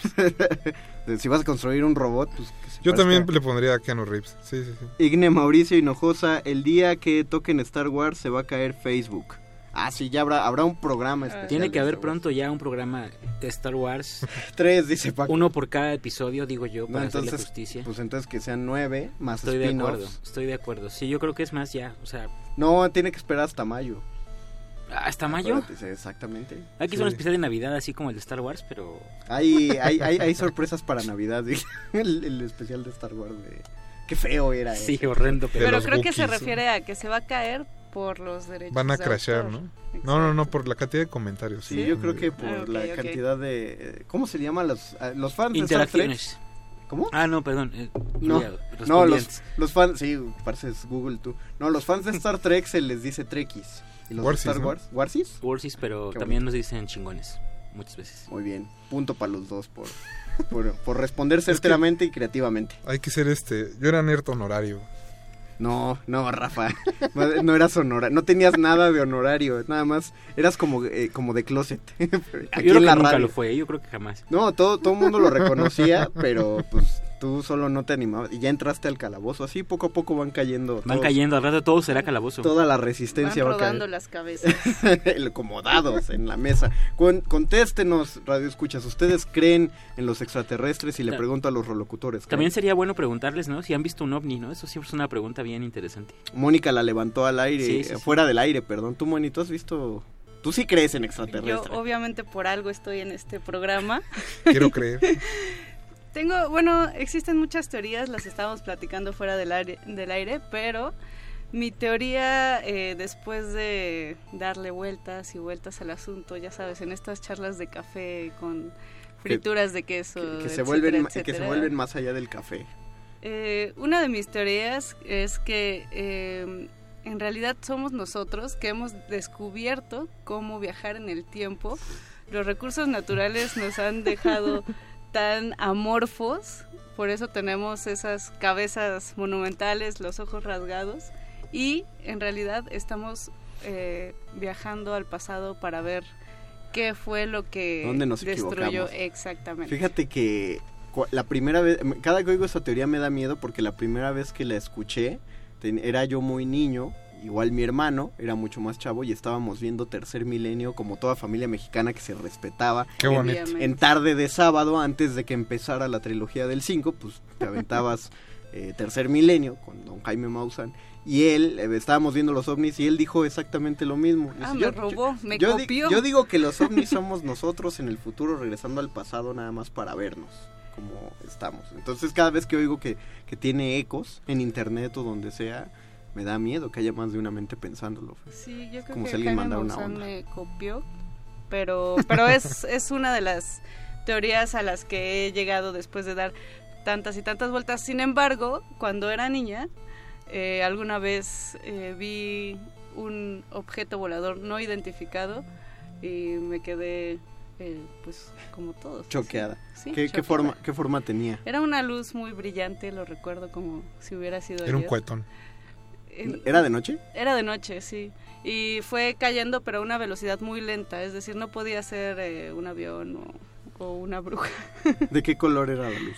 Eh, pues blanca. Me siento, ya, ya sé que ya sé que sentía Juan Ramón Sáenz en la, en la mano peluda, así tratando de. Además, una, o sea, como que el tema viene de familia. Tengo un tío que siempre eh, tuvo a bien eh, traer estos temas a la mesa y estar hablando de ellos. Ya acabaron de comer, mijos, ahora sí hablemos de ovnis. Además, además de eso, obviamente era fan de X-Files, ¿no? O sea, eran los 90, X-Files estaba a todo lo que daba y la música me acuerdo que me perturbaba, ¿no? O sea, tenía que como cinco años y el intro era como escalofriante. Siempre hecho- me causó algo. Que de hecho era la música que estábamos oyendo de fondo. Y, y- pero a mí de los programas paranormales que me, que me daban cosa, el, el tema que siento yo que era el más perturbador era el tema de misterio sin resolver. Ah, pero por supuesto era... Nadie se acuerda de eso. Sí, sí, sí. Lo hubiera puesto también de fondo. Sí, a ver si... No, no, no, no, lo no lo vamos a hacer descargar una rola ahorita. Rafa, Si, si es buen productor, lo va a hacer. Rafa, ¿tú crees? Ya empezó. lo pones a trabajar. Este, Rafa, ¿tú crees en los ovnis? Sí. Genuinamente. ¿Tienes Sí. evidencia No. o fundamentas tu creencia en algo? Eh, en que el- las probabilidades del universo son tan grandes Ah. que eventualmente tiene que haber algo. Sí, o sea, yo, yo digo, estadísticamente, o sea, sí me gusta la idea de... de Es muy científica esa. Es que es... Es que es, lo más probable. Claro, Que- en la que- teoría de no, cosa. Víctor, Pues de, creer, o sea, hablando como una creencia vacía, pues no, porque justamente no es una creencia como acto de fe. No, no sé si la probabilidad sea lo que me impele a decir que, que sí, digamos, pero yo hay cosas pues que, que ocurren de pronto que no tienen como una explicación lógica y siempre es una buena un buen recurso achacárselo a una inteligencia superior por un lado por otro pues creo que es una de las cosas más inocuas en las que uno puede creer no ¿cómo? ¿Por qué? Pues a, a quién lastimas creyendo en ovnis Ah, no? bueno, sí, claro. No, No, Pues bueno, depende qué tanto creas. Si eres cienciólogo, si ya... bueno si no estás o sea justamente sí ahí hay cosas que yo de pronto sí no pues no comparto pero a la vez dentro de así como anécdota rara no Eh, hay, hay como una polémica bien grande siempre en torno a un idioma en particular digo hablando de mi oficio pues que es el sumerio siempre tiene como este velo de cosas raras Siempre hablan que del sumerio o es el Sí. idioma de los demonios o de los aliens. o de los aliens, sí, porque es una lengua muy rara, que no tiene familia conocida, digamos, y que su escritura es también muy extraña, la Las forma en la que codifica cosas. Entonces, eh, sí, o sea, he visto documentales y sé de documentales así ad nauseam, ¿no? De que los sumerios en realidad es la lengua de los alienígenas y que cuando la podamos descifrar volverá, ¿no? Porque nos hemos hecho dignos intelectualmente de Ah, entender su idioma. Que bueno, cada cultura tiene también, digo, cada cada parte del mundo tiene una cultura antigua que ofrece como esa parte, ¿no? Claro, y eso es bien interesante porque es como esta percepción de lo desconocido, ¿no? En algún momento la civilización lo explicó a través de la divinidad y cuando eso de pronto careció ya como de practicidad, entonces la culpa ahora es de los aliens. ¿no? Pero, pero se lo ponen, se- eh, o sea, sí, sí, Rafita Paz, pero según yo se lo ponen más a los sumerios porque son la, la más antigua. ¿no? Sobre todo porque tiene- y hay evidencias, hay evidencias, digamos... comillas radiofónicas. Sí, si consideras que, que la lengua es una evidencia y que tú seas incapaz de leerla lo vuelve alienígena, o sea, bueno, eso es un poco difícil de pensar. Eso es xenofobia co- eh, Ajá, intergaláctica. interestelar. Pero, pero el punto es que, que hay, o sea, si tú ves History Channel o Discovery. Channel, Siempre te vas a, encontrar y siempre echan la culpa a los sumerios, que son los descendientes de los Anunnaki. O sea, recordemos que hay como una gran tradición de, de- de pensamiento que cree que, que somos una creación alienígena, ¿no? Y ¿Quién bueno, inventó la, a los Anunnaki? No tengo ni idea. O sea, Los Anunnaki. Los Anunnaki. Nos yo creo los ahí. Anunnaki, no sé. O sea, sí, yo, yo conozco gente, o sea, le mando un saludo a mi amigo Darío, conozco gente que, que lo cree con, con fervor, o sea, sí, realmente está convencida. Es que no hay por qué no creerlo. No, claro, la verdad, pues creer en Dios es exactamente lo mismo, ¿no? Pero... No. Hay más, No, gente, sí. hay más gente que ha visto ovnis que a Dios.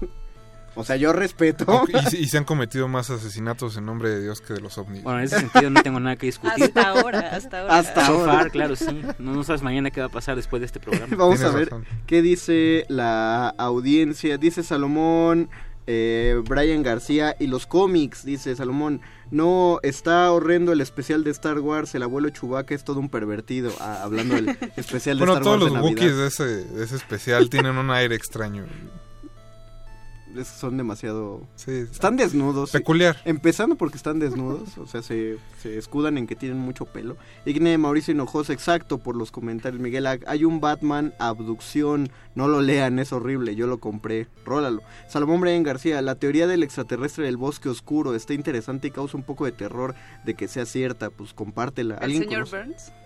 ¿No? ¿Al señor Burns es el extraterrestre del bosque oscuro? ¿O, pues, ¿Alguien la conoce? No, yo no. No. Pues compártela, Salomón, para saber. Ag- y cómo no, la dimensión desconocida. Ah, ese tema, es que ese tema ya se, el- la música de la dimensión desconocida ya se volvió más chusca que, como los expedientes secretos X. O sea, la a mí sí ya me sigue perturbando un poco. está, pues es que esta está en 8 bits. Todavía vi la onceava temporada. Ah, que la salió última. hace La última. poco. ¿Que dicen que está buena? Depende. O sea, si eres. Creo que platicando con fans de Hueso Colorado de X-Files no les gustó tanto. Pero si no eres tan clavado en la textura. eh, No es, está no es lo mismo A Mulder. mí y- sí me gustó. No es lo mismo Mulder y Scully que 15 años. Pero los, sí. los X-Files sin clavarse en la textura ya no tiene caso. ¿no? Hay Te gente tienes que que, clavar. solo, solo disfruta una noche de, No se puede. de, de series. No se puede. No, Hinojosa. Pensé que esta era una mesa seria. Mi teoría es que somos extraterrestres, un experimento de los Anunnakis. Te digo que ya ahí tienes un punto. Eh, Are Flores, se cree que uno de los faraones más famosos, cuyo nombre no recuerdo, era extraterrestre, pues su ADN no se parece a ningún otro conocido, Creo que era ni del Akenatón. pasado, ni del Creo que era Akenatón. Akenatón. Creo que era Akenatón. Ahora, Pero cuando puedan, desmiéntanme. No, pues no puedo. Si, si existen los extraterrestres, desmiéntanme. A ver, o- alguien deme, deme evidencias ahorita. Que es bien, es bien agnóstico eso, ¿no? O sea, es como, pues, Claro. convénzanme de lo contrario. Lo, ¿no? lo chido de, de la, de las teorías de extraterrestres antiguos, que hay, to- hay documentales enteros del History Channel al respecto, es que hay como varias vertientes, ¿no? La primera es que vinieron a la Tierra solo a conocer a las civilizaciones antiguas, a ver qué, qué pedo que estaba pasando, y que quedan representados de un chorro de maneras en esculturas, en, en pinturas. El piloto maya. El piloto maya. Hay, Claro. hay una buenísima, o sea, hay, hay colecciones de pinturas renacentistas donde eh, la iconografía ubicaba unas esferas en el cielo como la figura de Dios revelándose ante los hombres. Pero esas, esas luces tienen como unas formas de esferas o como de tortas metálicas muy particulares que, que uno solamente ha dicho, ah, no manches, son ovnis, ¿no? O, o también en, en, Que en cualquiera grabados. diría son tortas metálicas, pero uno que ya conoce de teoría. Uno que sabe de esto. eh. Alienígena. La otra, y creo que es de las más interesantes, es la teoría del Prometeo, eh, que hasta los de Kablam, ¿se acuerdan de Kablam? Claro. Sí. La, la representaban, que era justamente el mito de, de Prometeo que baja el fuego a los hombres, que el fuego es el conocimiento. En esa teoría Prometeo es un extraterrestre que baja el conocimiento a los hombres primitivos y pues les enseña a utilizar herramientas y empieza a crear la evolución cerebral del ser humano. Entonces, o, o la de que pues, hubo una como una peda muy cósmica y el extraterrestre le dio por aparearse con un neandertal porque, Hay, hay un porque cuento. YOLO y- Hay un cuento de Asimov, que ahorita no recuerdo cómo se llama. Que justo. No, mentira, no es de Asimov. Despedida de es de este. Del ruso que escribió Solaris. Ahorita se me, escribió- se me olvidó su nombre. Continúa. Y que justo tiene que ver con eso. Llaman al, al personaje del libro a la corte interdimensional del universo. Y se están quejando porque por un accidente uno de los pilotos de una nave iba ebrio, chocan con un meteorito y entre el- lo que ellos traían y lo del meteorito y la gripe que traía el piloto porque estornuda cuando está recogiendo los restos, eso cae a la Tierra y da, da razón de que por eso existimos, porque somos un error de una gripe alienígena. Es que tengo, tengo un amigo que tiene esa duda muy... impla- Él es, él es biólogo, químico, biólogo, no sé, o sea, es, es ambas, pero él justamente está estudiando como las cuestiones del origen de la vida, porque yo le comentaba de la teoría de la panspermia, que es que la, la vida primigenia cae a la Tierra en un asteroide y de ahí empieza a evolucionar. Como Superman. Ajá, pero él me dice, sí, pero eso si te das cuenta no explica el origen de la vida, eso solo lo traslada. Llegó en un meteorito, pero ¿quién puso o cómo empezó la vida en ese meteorito? O sea, debe haber alguna manera para que del caldo primigenio o de todo lo que estaba concentrado en el Big Bang, algo de todo ese material de pronto se volviera material orgánico, vivo, pues. Claro. y- Ahora, dentro de esta teoría que, que dices de eh, que es una inteligencia extraterrestre que dota a los seres humanos de capacidades, Ah, sí, hay una contrateoría que menciona, sobre todo cuando hablan de los mayas, son tan inteligentes, eh, tienen tanto conocimiento de los astros que seguramente es un conocimiento alienígena. Hay quienes dicen que es justamente eh, una matriz de opinión para eh, restar puntos a las culturas antiguas. no sé. Ah, o sea que, claro, no, no pudieron haber desarrollado ese conocimiento por sí solos. Sí, de hecho hay, hay polémica también en torno a la construcción de las pirámides, ¿no? Del Valle de los Reyes, las pirámides de Giza.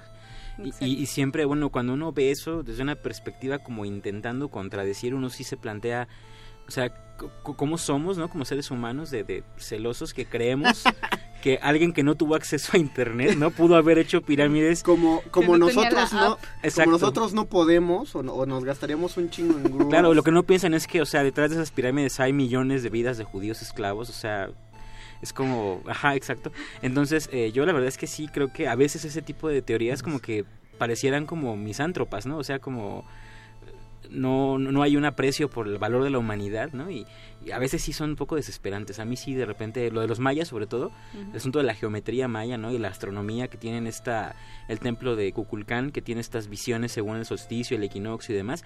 O sea, pues si lo pensamos fríamente, con observación se puede conseguir. O sea, esta onda de es que era muy adelantado para su tiempo. Bueno, según pero es, que, quién. pero es que nosotros estamos acostumbrados a que queremos que un experimento salga en un año. Claro, ellos eran años Por, de por observación. eso se, por eso se generan estas fake news como las ya curaron el SIDA en seis personas. No, no es lo que dijeron. Llevan un par de años haciendo. que además eran personas enfermas ya de por sí, ¿no? O sea, Exacto. moribundas, es como... Y van, van, o sea, están consiguiendo avances, pero no nos tenemos que adelantar tanto. Vamos a escuchar nuestra segunda rola. Yo tengo otra teoría también del conocimiento mandado por aliens, pero eh, la dejaré para después de la rola. Ahora sí, vamos a escuchar la que dije hace rato, que ya se me olvidó, cuál había dicho. Ah, el tema de la cosa, por supuesto. Eh, la película que se hizo remake por el mismo director, al estilo George Lucas, nada más porque dijo, ya tengo efectos especiales chido para hacerlo. Eh, ¿Cuál? La, la cosa, The Think. ¿La cosa de otro mundo? Pues en español le pusieron la cosa de otro mundo. En Pero no es el mismo director. The Think. Con Héctor Suárez, dice Mau Orduña. No, no, de- no, andes diciendo herejías, Mau. eh, Nada más porque estás enfrente de la consola. Vamos a escuchar el tema. Es breve y bonito. Porque el tema de la cosa es que el ser humano es el lugar más caliente para vivir. Regresamos al calabozo de los vírgenes. Todo lo divertido y sobrenatural va acá.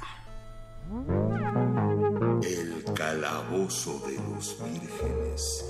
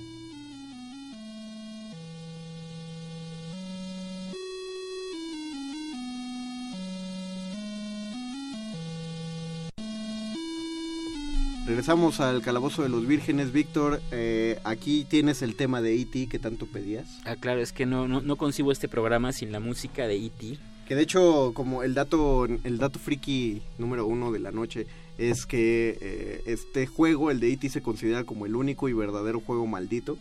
Porque causó... Es el que enterraron en el Está, desierto. está pésimo, realmente. Bajen un emulador porque alguien rescató el código, obviamente, porque es súper ligero. El juego de Atari de E.T., como acababa de salir E.T., dijeron va a vender un chorro, pero le dieron al programador tres semanas. Tres semanas nada más. Eh, no, les digo algo, eh, no- en Resistencia Modulada no salen ni las rúbricas en tres semanas. Entonces, ahora, imagínense lo que va a tardar sacar todo un, un juego de video en tres semanas desde cero. Fue pésimo. Mandaron a hacer un chorro de copias desde el principio, prometiéndoles regalías a las, a las que generaban los juegos. Pues todas quebraron. O sea, fueron chingos de empleos los que se fueron ahí.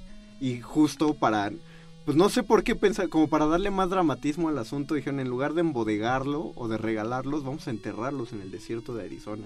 Es- es- es- hay una historia oral en, creo que se llama el sitio Grandland, donde cuentan como toda la historia oral del juego de E.T., ¿no? Cómo se planeó, cómo se hizo. Y la, la escena final de que decidieron llevar las cajas que quedaban del juego al desierto y enterrarlas. Pero también fuera del aire estabas corrigiendo lo de la dirección de la cosa. Ah, bueno, antes de eso. Paco de Pablo me hizo el favor de acordarse del libro del que le estaba hablando.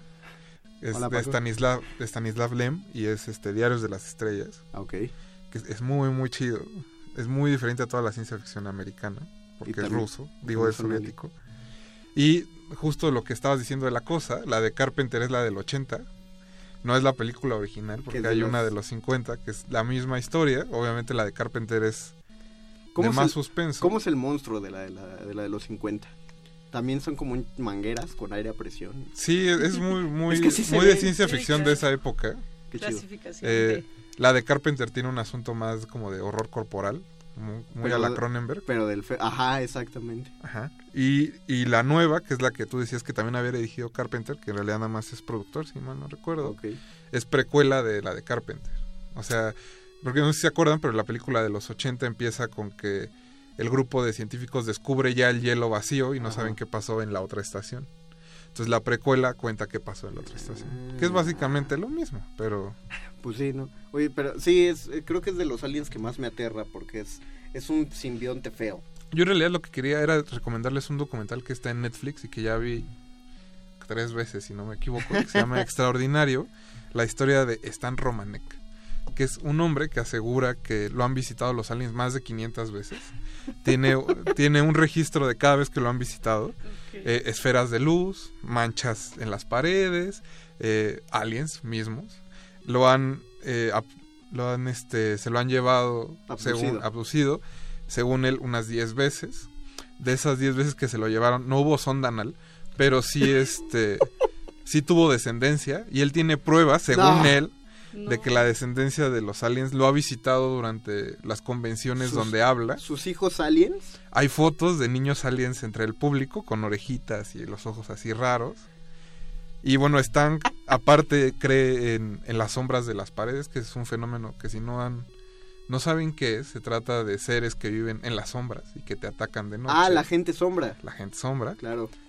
Y bueno, básicamente están, tiene muchas, muchas pruebas Tú- de aliens. Bueno, eh, tú viste un hombre sombra, ¿no, Víctor? Bueno, muchas veces es terrible. ¡Qué miedo! no, sí, o sea, solo quería dejar ese punto. Sí, e- eso te acuerdas de, de la rata de ojos azules y la niña de Ah, del era de ojos rojos, la rata de ojos rojos, perdón. La sí, rata y- era un chiste, pero la niña que viste en tu casa me espanta Sí, todavía. aún te recuerdo cuando les escribí, ¿se acuerdan? O sea, Estaba así, lo publicó en su Facebook de, No. oigan, no manchen, acabo de ver una niña con un uniforme de kinder parada al lado de mí, No. en mi casa. sí, fue Y terrible. luego nos comentó que ve gente sombra justo. Pero sí, lo que dicen de la gente sombra es que no son, eh, la teoría siempre que hablan de eso, es que no son fantasmas, sino que son seres... Como eh, interdimensionales. Ah, exactamente, que, que en teoría coexisten con nosotros, es decir, ellos nos pueden ver, Ok. nosotros no los podemos ver, Ahora excepto en los momentos Nosotros en los que- asustamos a ellos también. Ajá. Un poco, bueno, no, no sé, Stranger Things, no sé si... Ándale, exacto, el, poco- mundo upside down, Sí. pero es, es como algo que pasó hace el año pasado en China, sobre una ciudad china, que las nubes formaron una ciudad Eh, si no me creen o si no logran imaginárselo, está el video en YouTube. Eh, pongan la ciudad en el cielo china y se ve así formada por nubes, unos rascacielos. Según yo es un asunto de reflexión de la luz. Sí, y que- óptica, ¿no? Ajá, Pero- reflejó una ciudad de otro lado y se vio encima de una ciudad, pero la gente pues se sacó de pedo. Digo, vivimos en un mundo do- donde la gente se sigue sacando de pedo por los eclipses y dicen que una mujer embarazada no puede salir en la luna llena. Entonces, No puede salir. A ver, Conde, no, no, no, no, no, no. o sea, no no no no dudo que haya gente que se haya espantado por una, un- una Si salen y están óptica. embarazadas, por favor, salten siete veces hacia atrás. No le hagan caso a Conde. No le hagan caso en nada Rafa Paz porque no es... Al rato que tengan problemas y Ándale, te reclamen, Conde. sí, miren, blancos, aquí pecos, aplica, aquí aplica la una de siempre, cabeza ¿no? Miren, este brincar para atrás, si no les hará bien, Siete tampoco les veces, hará mal. siete veces para atrás. Aparte hoy es luna llena. Por Ah, sí, no sí, porque es octubre, claro, sí. Eh, Miguel, todos hablando de extraterrestres y de viaje en el tiempo, pero todos olvidan a los reptilianos. Nadie piensa en ellos. Bueno, Ahorita- apenas que se cayó tocamos. YouTube, ¿no? Fue como Ah, ahorita- se lo atribuyeron a los reptilianos. Déjame acabar claro. es- los comentarios y vamos a los reptilianos de YouTube. Igne Mauricio Hinojosa se espanta, Miguel Ac piensa, Are Flores, no olviden la Atlántida, que también se dice que eran muy adelantados a su época y extraterrestres que abandonaron su civilización para volver a su planeta o algo así era. Igne Mauricio Hinojosa, escuchen esta rola, pues no podemos porque estamos al aire, pero ahorita la pongo. El rapero se llama Follone y este tema es muy perturbador. Me estás albureando. ya me, es como cuando me- ya me mandaron a dar un saludo a Elber. Miguel Ag regresa en Alf y no en forma de fichas. Stay Live del año 1988 de John Reptilianos. Carpenter. Reptiliano. Signe Mauricio. ¿Cómo se llama ese documental de Aliens en Netflix otra vez? Eh, la, la extraordinario, la historia de Stan Romanek. Hombres sombras se llaman la gente sombra. Búscalo en Google. Eh, Vas a encontrar 7000 blogs de la gente. Es lo chido. Es real. De- A ver, muchachos, es real. Era- Era chido cuando, cuando empezabas a te- los albores de internet, tu conexión ya era banda ancha y entonces de pronto encontrabas un blog del experimento Filadelfia y valía madres tu tarde del sábado, porque el experimento Filadelfia pasabas a la gente sombra, pasabas a los niños verdes, El, llegabas a los el que reptilianos. se aparece en tus sueños. El hombre, el surfista de sueños, a la tierra hueca, a- o sea, en una tarde no, no dormías esa noche porque te conocías todos los mitos de internet. Eh, Mariquita mía, recuerdo la película de Encuentro cercano del tercer tipo. Claro, Ah, buenísima. clasicón. Que además ahí lo interesante es la comunicación, ¿no? Cómo consiguen comunicarse Ah, con los muy bonito, extraterrestres. con música. Con música y luces, claro. Tú, tú, tú. Que de hecho es, es que sí iba la canción. Que luego también, eh, así, mi momento, ¿no? En, en The Arrival, que es cuando llega una civilización extraterrestre, el protagonista es un lingüista. Yo me acuerdo que entre todos los colegas del gremio nos escribíamos, ya vieron, hay una película en el cine que el protagonista es un lingüista, porque es una lingüista a la que le pagan, la contratan precisamente para poderse comunicar con ellos. Desarrolla un sistema de comunicación, spoiler alert, esto es imposible lingüísticamente hablando, pero lo crea y entonces eh, es la, la heroína porque consigue comunicarse Por, con e- ellos. por eso ¿no? no invitan a más lingüistas al cine. Por esa razón no nos meten, claro. Pero aparte fue la época en la que dijeron, cada profesión puede tener su película y de acción. Entonces Ben Affleck por ahí sacó la del contador también. Ah, era un película. contador que disparaba y... Autista. Era héroe de acción, autista y contador. Que si me preguntan es la mejor combinación después de ser contador y trabajar en Radio UNAM. Ah, claro que sí. Como ah, podríamos, podríamos escribir una epopeya épica de la contaduría. Vas, María, No, combin- no combinen esos temas. ya. No, co- ya da Ya. más miedo todavía. Ah, Ok, ¿cuál, ¿cuál tema dejamos? Ah, reptilianos. ¿Qué pasó? ¿Qué, qué es lo que dicen, Bofes? ¿De por qué se cayó YouTube Pues, el viernes? Eh, algo así fue, se supone, digo, y la- las teorías están súper densas. Yo digo, soy muy escéptico, pero obvia- obviamente con, con, con la parafernalia adecuada, ¿no? Pasa este fenómeno de Mandela. Y entonces eh, resulta que su- se supone que hay un video que circuló durante segundos en internet, en YouTube, donde aparecía enfocado un, un reptiliano. Y ya sabes, el típico se compartió incluso con la leyenda típica de esos videos, ¿no? De compártelo antes de que lo bajen de internet. El video que el gobierno no quiere que veas. Exacto, y entonces parece ser que se compartió y coincidió, coincidió que a los buenos hombres de Mountain View allá en YouTube les dio la gana darle mantenimiento a YouTube en ese momento, supongo yo. Y de pronto, pap, se cayó. Y entonces el contexto fue como mágico porque de pronto la gente le atribuyó esa caída a ese video compartido que evidentemente se viralizó como todo lo que viene con este clickbait. Y entonces se viraliza el video y de repente no se puede acceder a él porque aparentemente, ¿no? Lo habían, habían tirado YouTube para poderlo sacar, ¿no? Lo, lo padre es que ahí fue una, una coincidencia, ¿no? De dos hechos aislados seguramente, que, que se aprovechó de internet para volverlos, este... Y de repente circulaban, ¿no? Capturas de pantalla, ¿no? Que... Sí, que, que lo peor es que circulaban las capturas de pantalla en Reddit.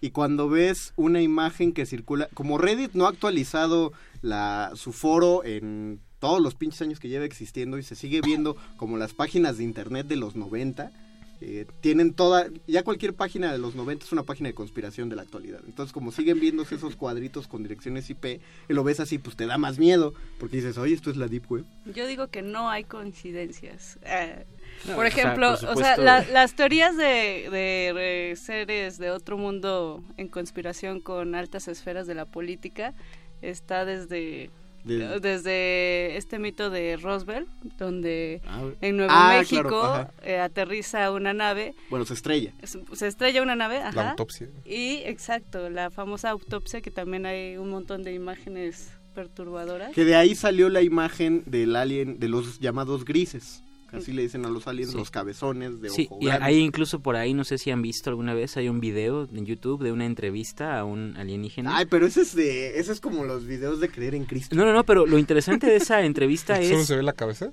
Ajá, no, no sé si solo la... Sí, creo que sí.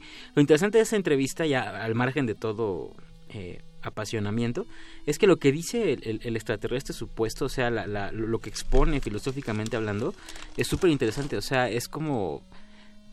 Lejos del efectismo que pudiera generar, Eh. es una reflexión interesante, filosófica, sociológica, que vale la pena escuchar. Pero hay muchos así. Sí, no, yo sé, o sea, no, ni siquiera estoy diciendo que sea genuino, solamente digo la más- reflexión es lo que... Pero, por ejemplo, bueno, regresando a lo de Roswell, por ejemplo, fue en el 47, o sea, justo como este periodo de la Guerra Fría.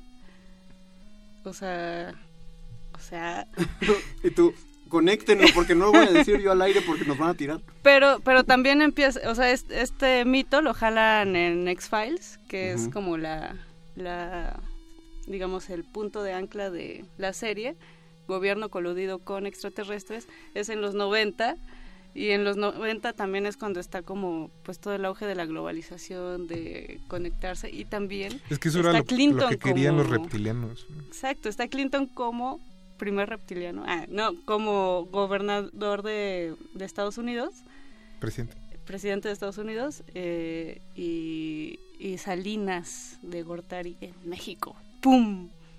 Tómala, Conte. Sé que, sé que, sé que llevas a algún lado, Mónica Sorrosa, pero es que cuando hablamos de aliens y, ca- y Salinas de Gortari, yo siempre me voy a remitir al chupacabra. Sí, sí. Y todo empieza. Y, de ahí todo. Bueno, pero yo creo, Rafa Paz, desmiénteme si Dime. crees que estoy equivocado, que la primera película que se hace sobre reptilianos es Mario Bros. La adaptación Mm. cinematográfica de Mario Bros.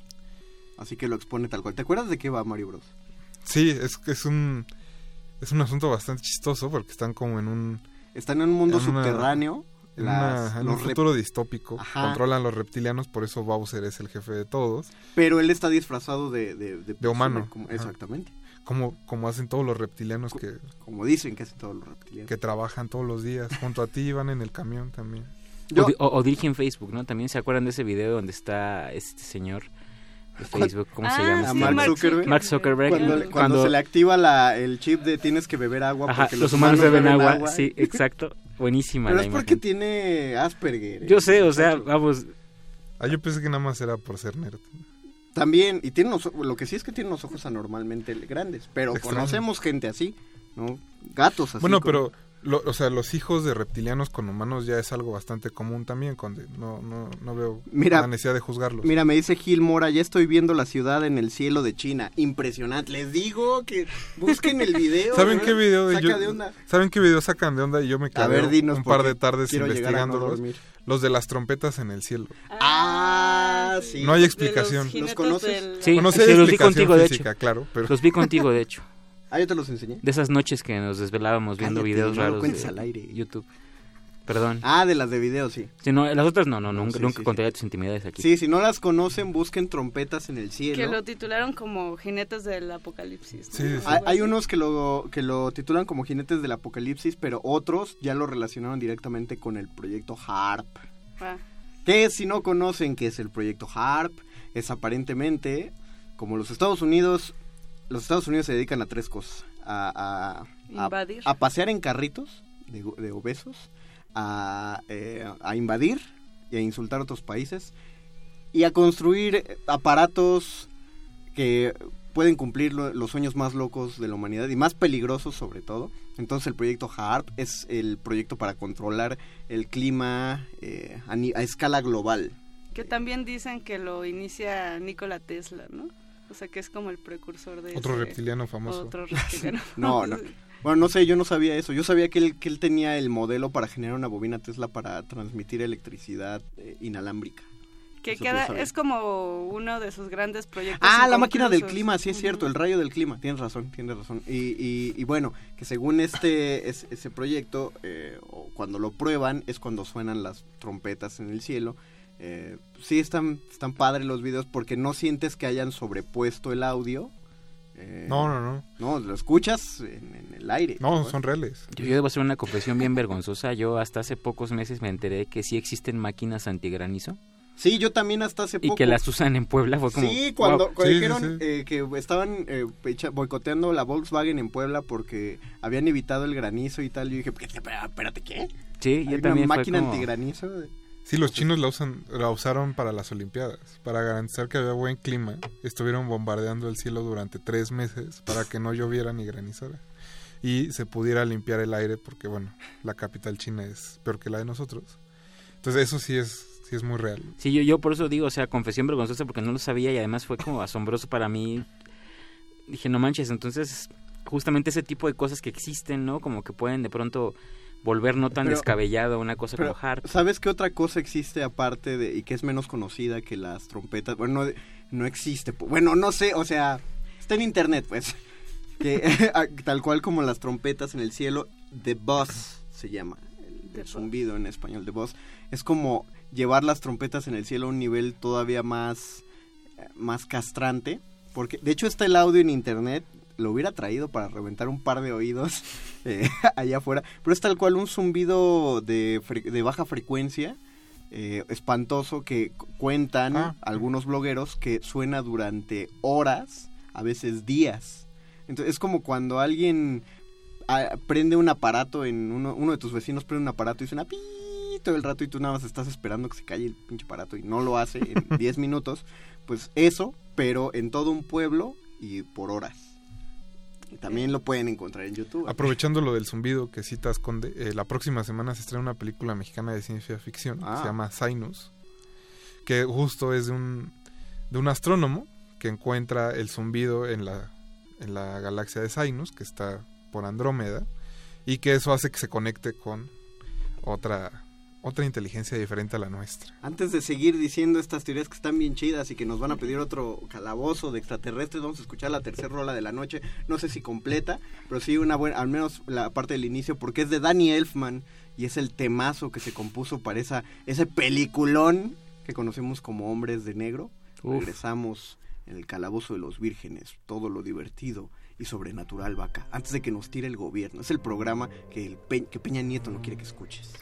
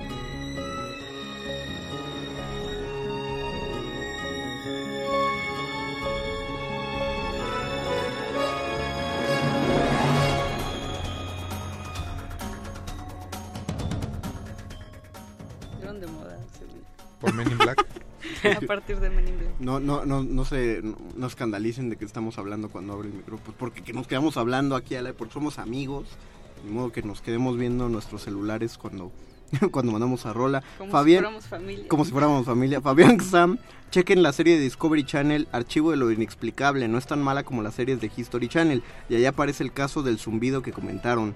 A 823 reptilianos no les gusta tra- esta transmisión. Órale, ya aumentó. Primero eran 636 y ahora son 823.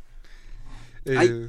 Dime. No, no, es que hay una hay un caso de, de- dicen que es la transmisión lo, el, el caso más paranormal que ha ocurrido en la radio pública y que ocurrió en el programa de Art Bell de Costa a Costa, que quien no lo conoció, era como la mano peluda. Otro genio. Exacto, otro genio de la radiodifusión. Era como la mano peluda, pero en Estados Unidos. Y que era eh, un, un tipo que llamó y que dijo que eh, él trabajaba en, la CIA, porque la CIA deja ir a sus agentes bien fácil, como todas estas historias, todos salen muy rápido. Entonces que llamó porque iba a denunciar que había un plan de los extraterrestres que no eran de otro planeta, sino de otras dimensiones, para acabar con las principales capitales del mundo. Pero él tenía que contárselo rápido a Art Bell porque solo en poco tiempo iban a triangular su posición. Es el que se corta la llamada. Exactamente, y al minuto 30 se corta la llamada y los tira, no solo se corta la llamada, los tiran del aire. Sí. Se cae toda la señal. Ese era un gran programa. Era un gran programa. eh. Crean o no en lo que decía el señor. Y también, eh, pues, igual que la mano peluda, Rafita, igual que el Panda Show. Eso sí es real. ¿El Panda Show? Yo siempre, yo por mucho tiempo... Tampoco hemos mencionado a Nino Canún, ¿no? Que es un mexicano Ah, el de, antaño. Un mundo nos vigila. Así es. ¿Tú Que escuchaste No, ya es, o sea, lo he visto en YouTube y también las discusiones en el programa se ponían heavies, Dice, acaloradas. me dice el productor y, y por orden de, de Don Agus, me dijo que es Pedro Ferriz, el de Un Mundo Nos Sí, Vigila. Nino Canún era de Hoy andas muy como inaccurate con de qué pasa. Estoy cansado. Estoy pensando en que no he hecho mi dibujo de Inktober de este día, entonces... Ok. Todavía tengo un minuto, una hora, tres minutos para acabarlo. Eh, ¿qué? Ah, conclusiones, eh, extraterrestre favorito. Yo solo quiero hacer una última recomendación. El mejor documental que salió el año pasado en general en el mundo lo hizo Jaime Maussan con Gaia sobre las momias de Nazca. Si no conocen el caso de las momias de Nazca, es muy real. El A gobierno ver. peruano quiso callar a Maussan, así que por favor vean el A documental. ver, resúmelo en... Pues 30 segundos. encontraron tres cuerpos de momias chiquitas a las que les iban a hacer pruebas para descubrir que eran de otro planeta y desaparecieron. El francés que las encontró también desapareció. Todo está en el documental, son cuatro partes, dura una hora cada parte. Es maravilloso. ¿Y dónde lo increíble. encuentras? En la página de Gaia y en la, en la página de Tercer Milenio. Ah, está abierto a... Y está bien hecho porque La- lo Gaia es una... Se dedica a hacer documentales de biodiversidad en Inglaterra. Entonces está bastante bien hecho. Órale. Con Jaime Maussan. Con Jaime Maussan. Ese Jaime Maussan, desde que salió en los comerciales de Stranger Things, yo sabía que iba a lograr grandes cosas. Aparte vive en el Ajusco, tiene una casa como subterránea. Para Pues poder ver. claro, porque el Ajusco es la zona de más Y avistamientos ovnis de la ciudad. Jaime Maussan es el único periodista del país que tiene un premio por eh, su trabajo de periodismo de investigación del Festival de Cannes. No. Toma eso. Todo eso. ¿Quién se lo ganó? El... el- ¿Él? No, el otro. el, Eco. el que se había ganado el Premio Nacional de Periodismo el año pasado, que es Ah. homofóbico y todo eso. Bueno, toma eso tú, quien quiera que seas. Allá afuera. Este, tienen cinco segundos cada quien para decir su extraterrestre favorito. Yo recomendaría eh, Bad Taste de Mal Gusto, la, la trajeron, de Peter Jackson, que está muy buena, es de extraterrestres caníbales, eh, muy a la onda como de trash, cultura trash y así. Eh, pues yo cualquier caricatura donde salga Marvin de Chuck Jones. Todos clásicos. De Looney Tunes. Todo genial, todo divertido. Le tengo un cariño especial a E.T., por eso te insistía yo Ah, con el tema. me es mi marciano favorito. ¿Es de Marte? No, no sé. Le dijiste marciano. No sé. O sea, tú eres de los que dice chocomilca cualquier licuado. Y Coca-Cola de fresa, sí. para decir refresco. Muchas gracias, don Agustín Moli, en la operación técnica. Eh, gracias, reptilianos, por no tirarnos la transmisión y Aún. dejarnos hablar libremente. Ardan nuestro en el programa. infierno. Ardan en el infierno. Herejes. Gracias, Paquito de Pablo, en la producción. Gracias, Ari, en la coproducción. Eh, ¿Quién más anda por ahí? Díganme que hay alguien más del otro lado porque ya me dio miedo. Ah, El las piernas de. Mauricio, el príncipe Xochimilca, Mauricio Orduña y sus ajolotes. salvajes. Se despiden de esta mesa. Gracias, Mónica Sorrosa. Gracias, Mago. Gracias, Rafa Paz. Qué bueno que le echaste la monedita. Gracias a ustedes por invitarme. Gracias, Adrián Bofes. Buenas noches. Se despide Dungeon Ñoño Master, el Mago Conde. Nos escuchamos mañana en Resistencia Molada a las 8 de la noche. Chao. ¿Qué ocurrirá con las queridas voces de nuestros locutores aventureros? Averígüenlo en la próxima emisión de El Calabozo de los Vírgenes. El Calabozo de los Vírgenes.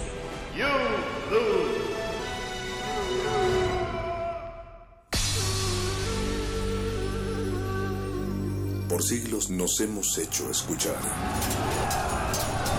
Nacimos como parte de esa inmensa mayoría. Hablar, Escuchar, debatir, proponer, cuestionar. está en nuestra naturaleza. Instrumentos de conciencia de nuestro pueblo. Usamos el sonido porque atraviesa obstáculos. Muros, fronteras. Nosotros somos la resistencia.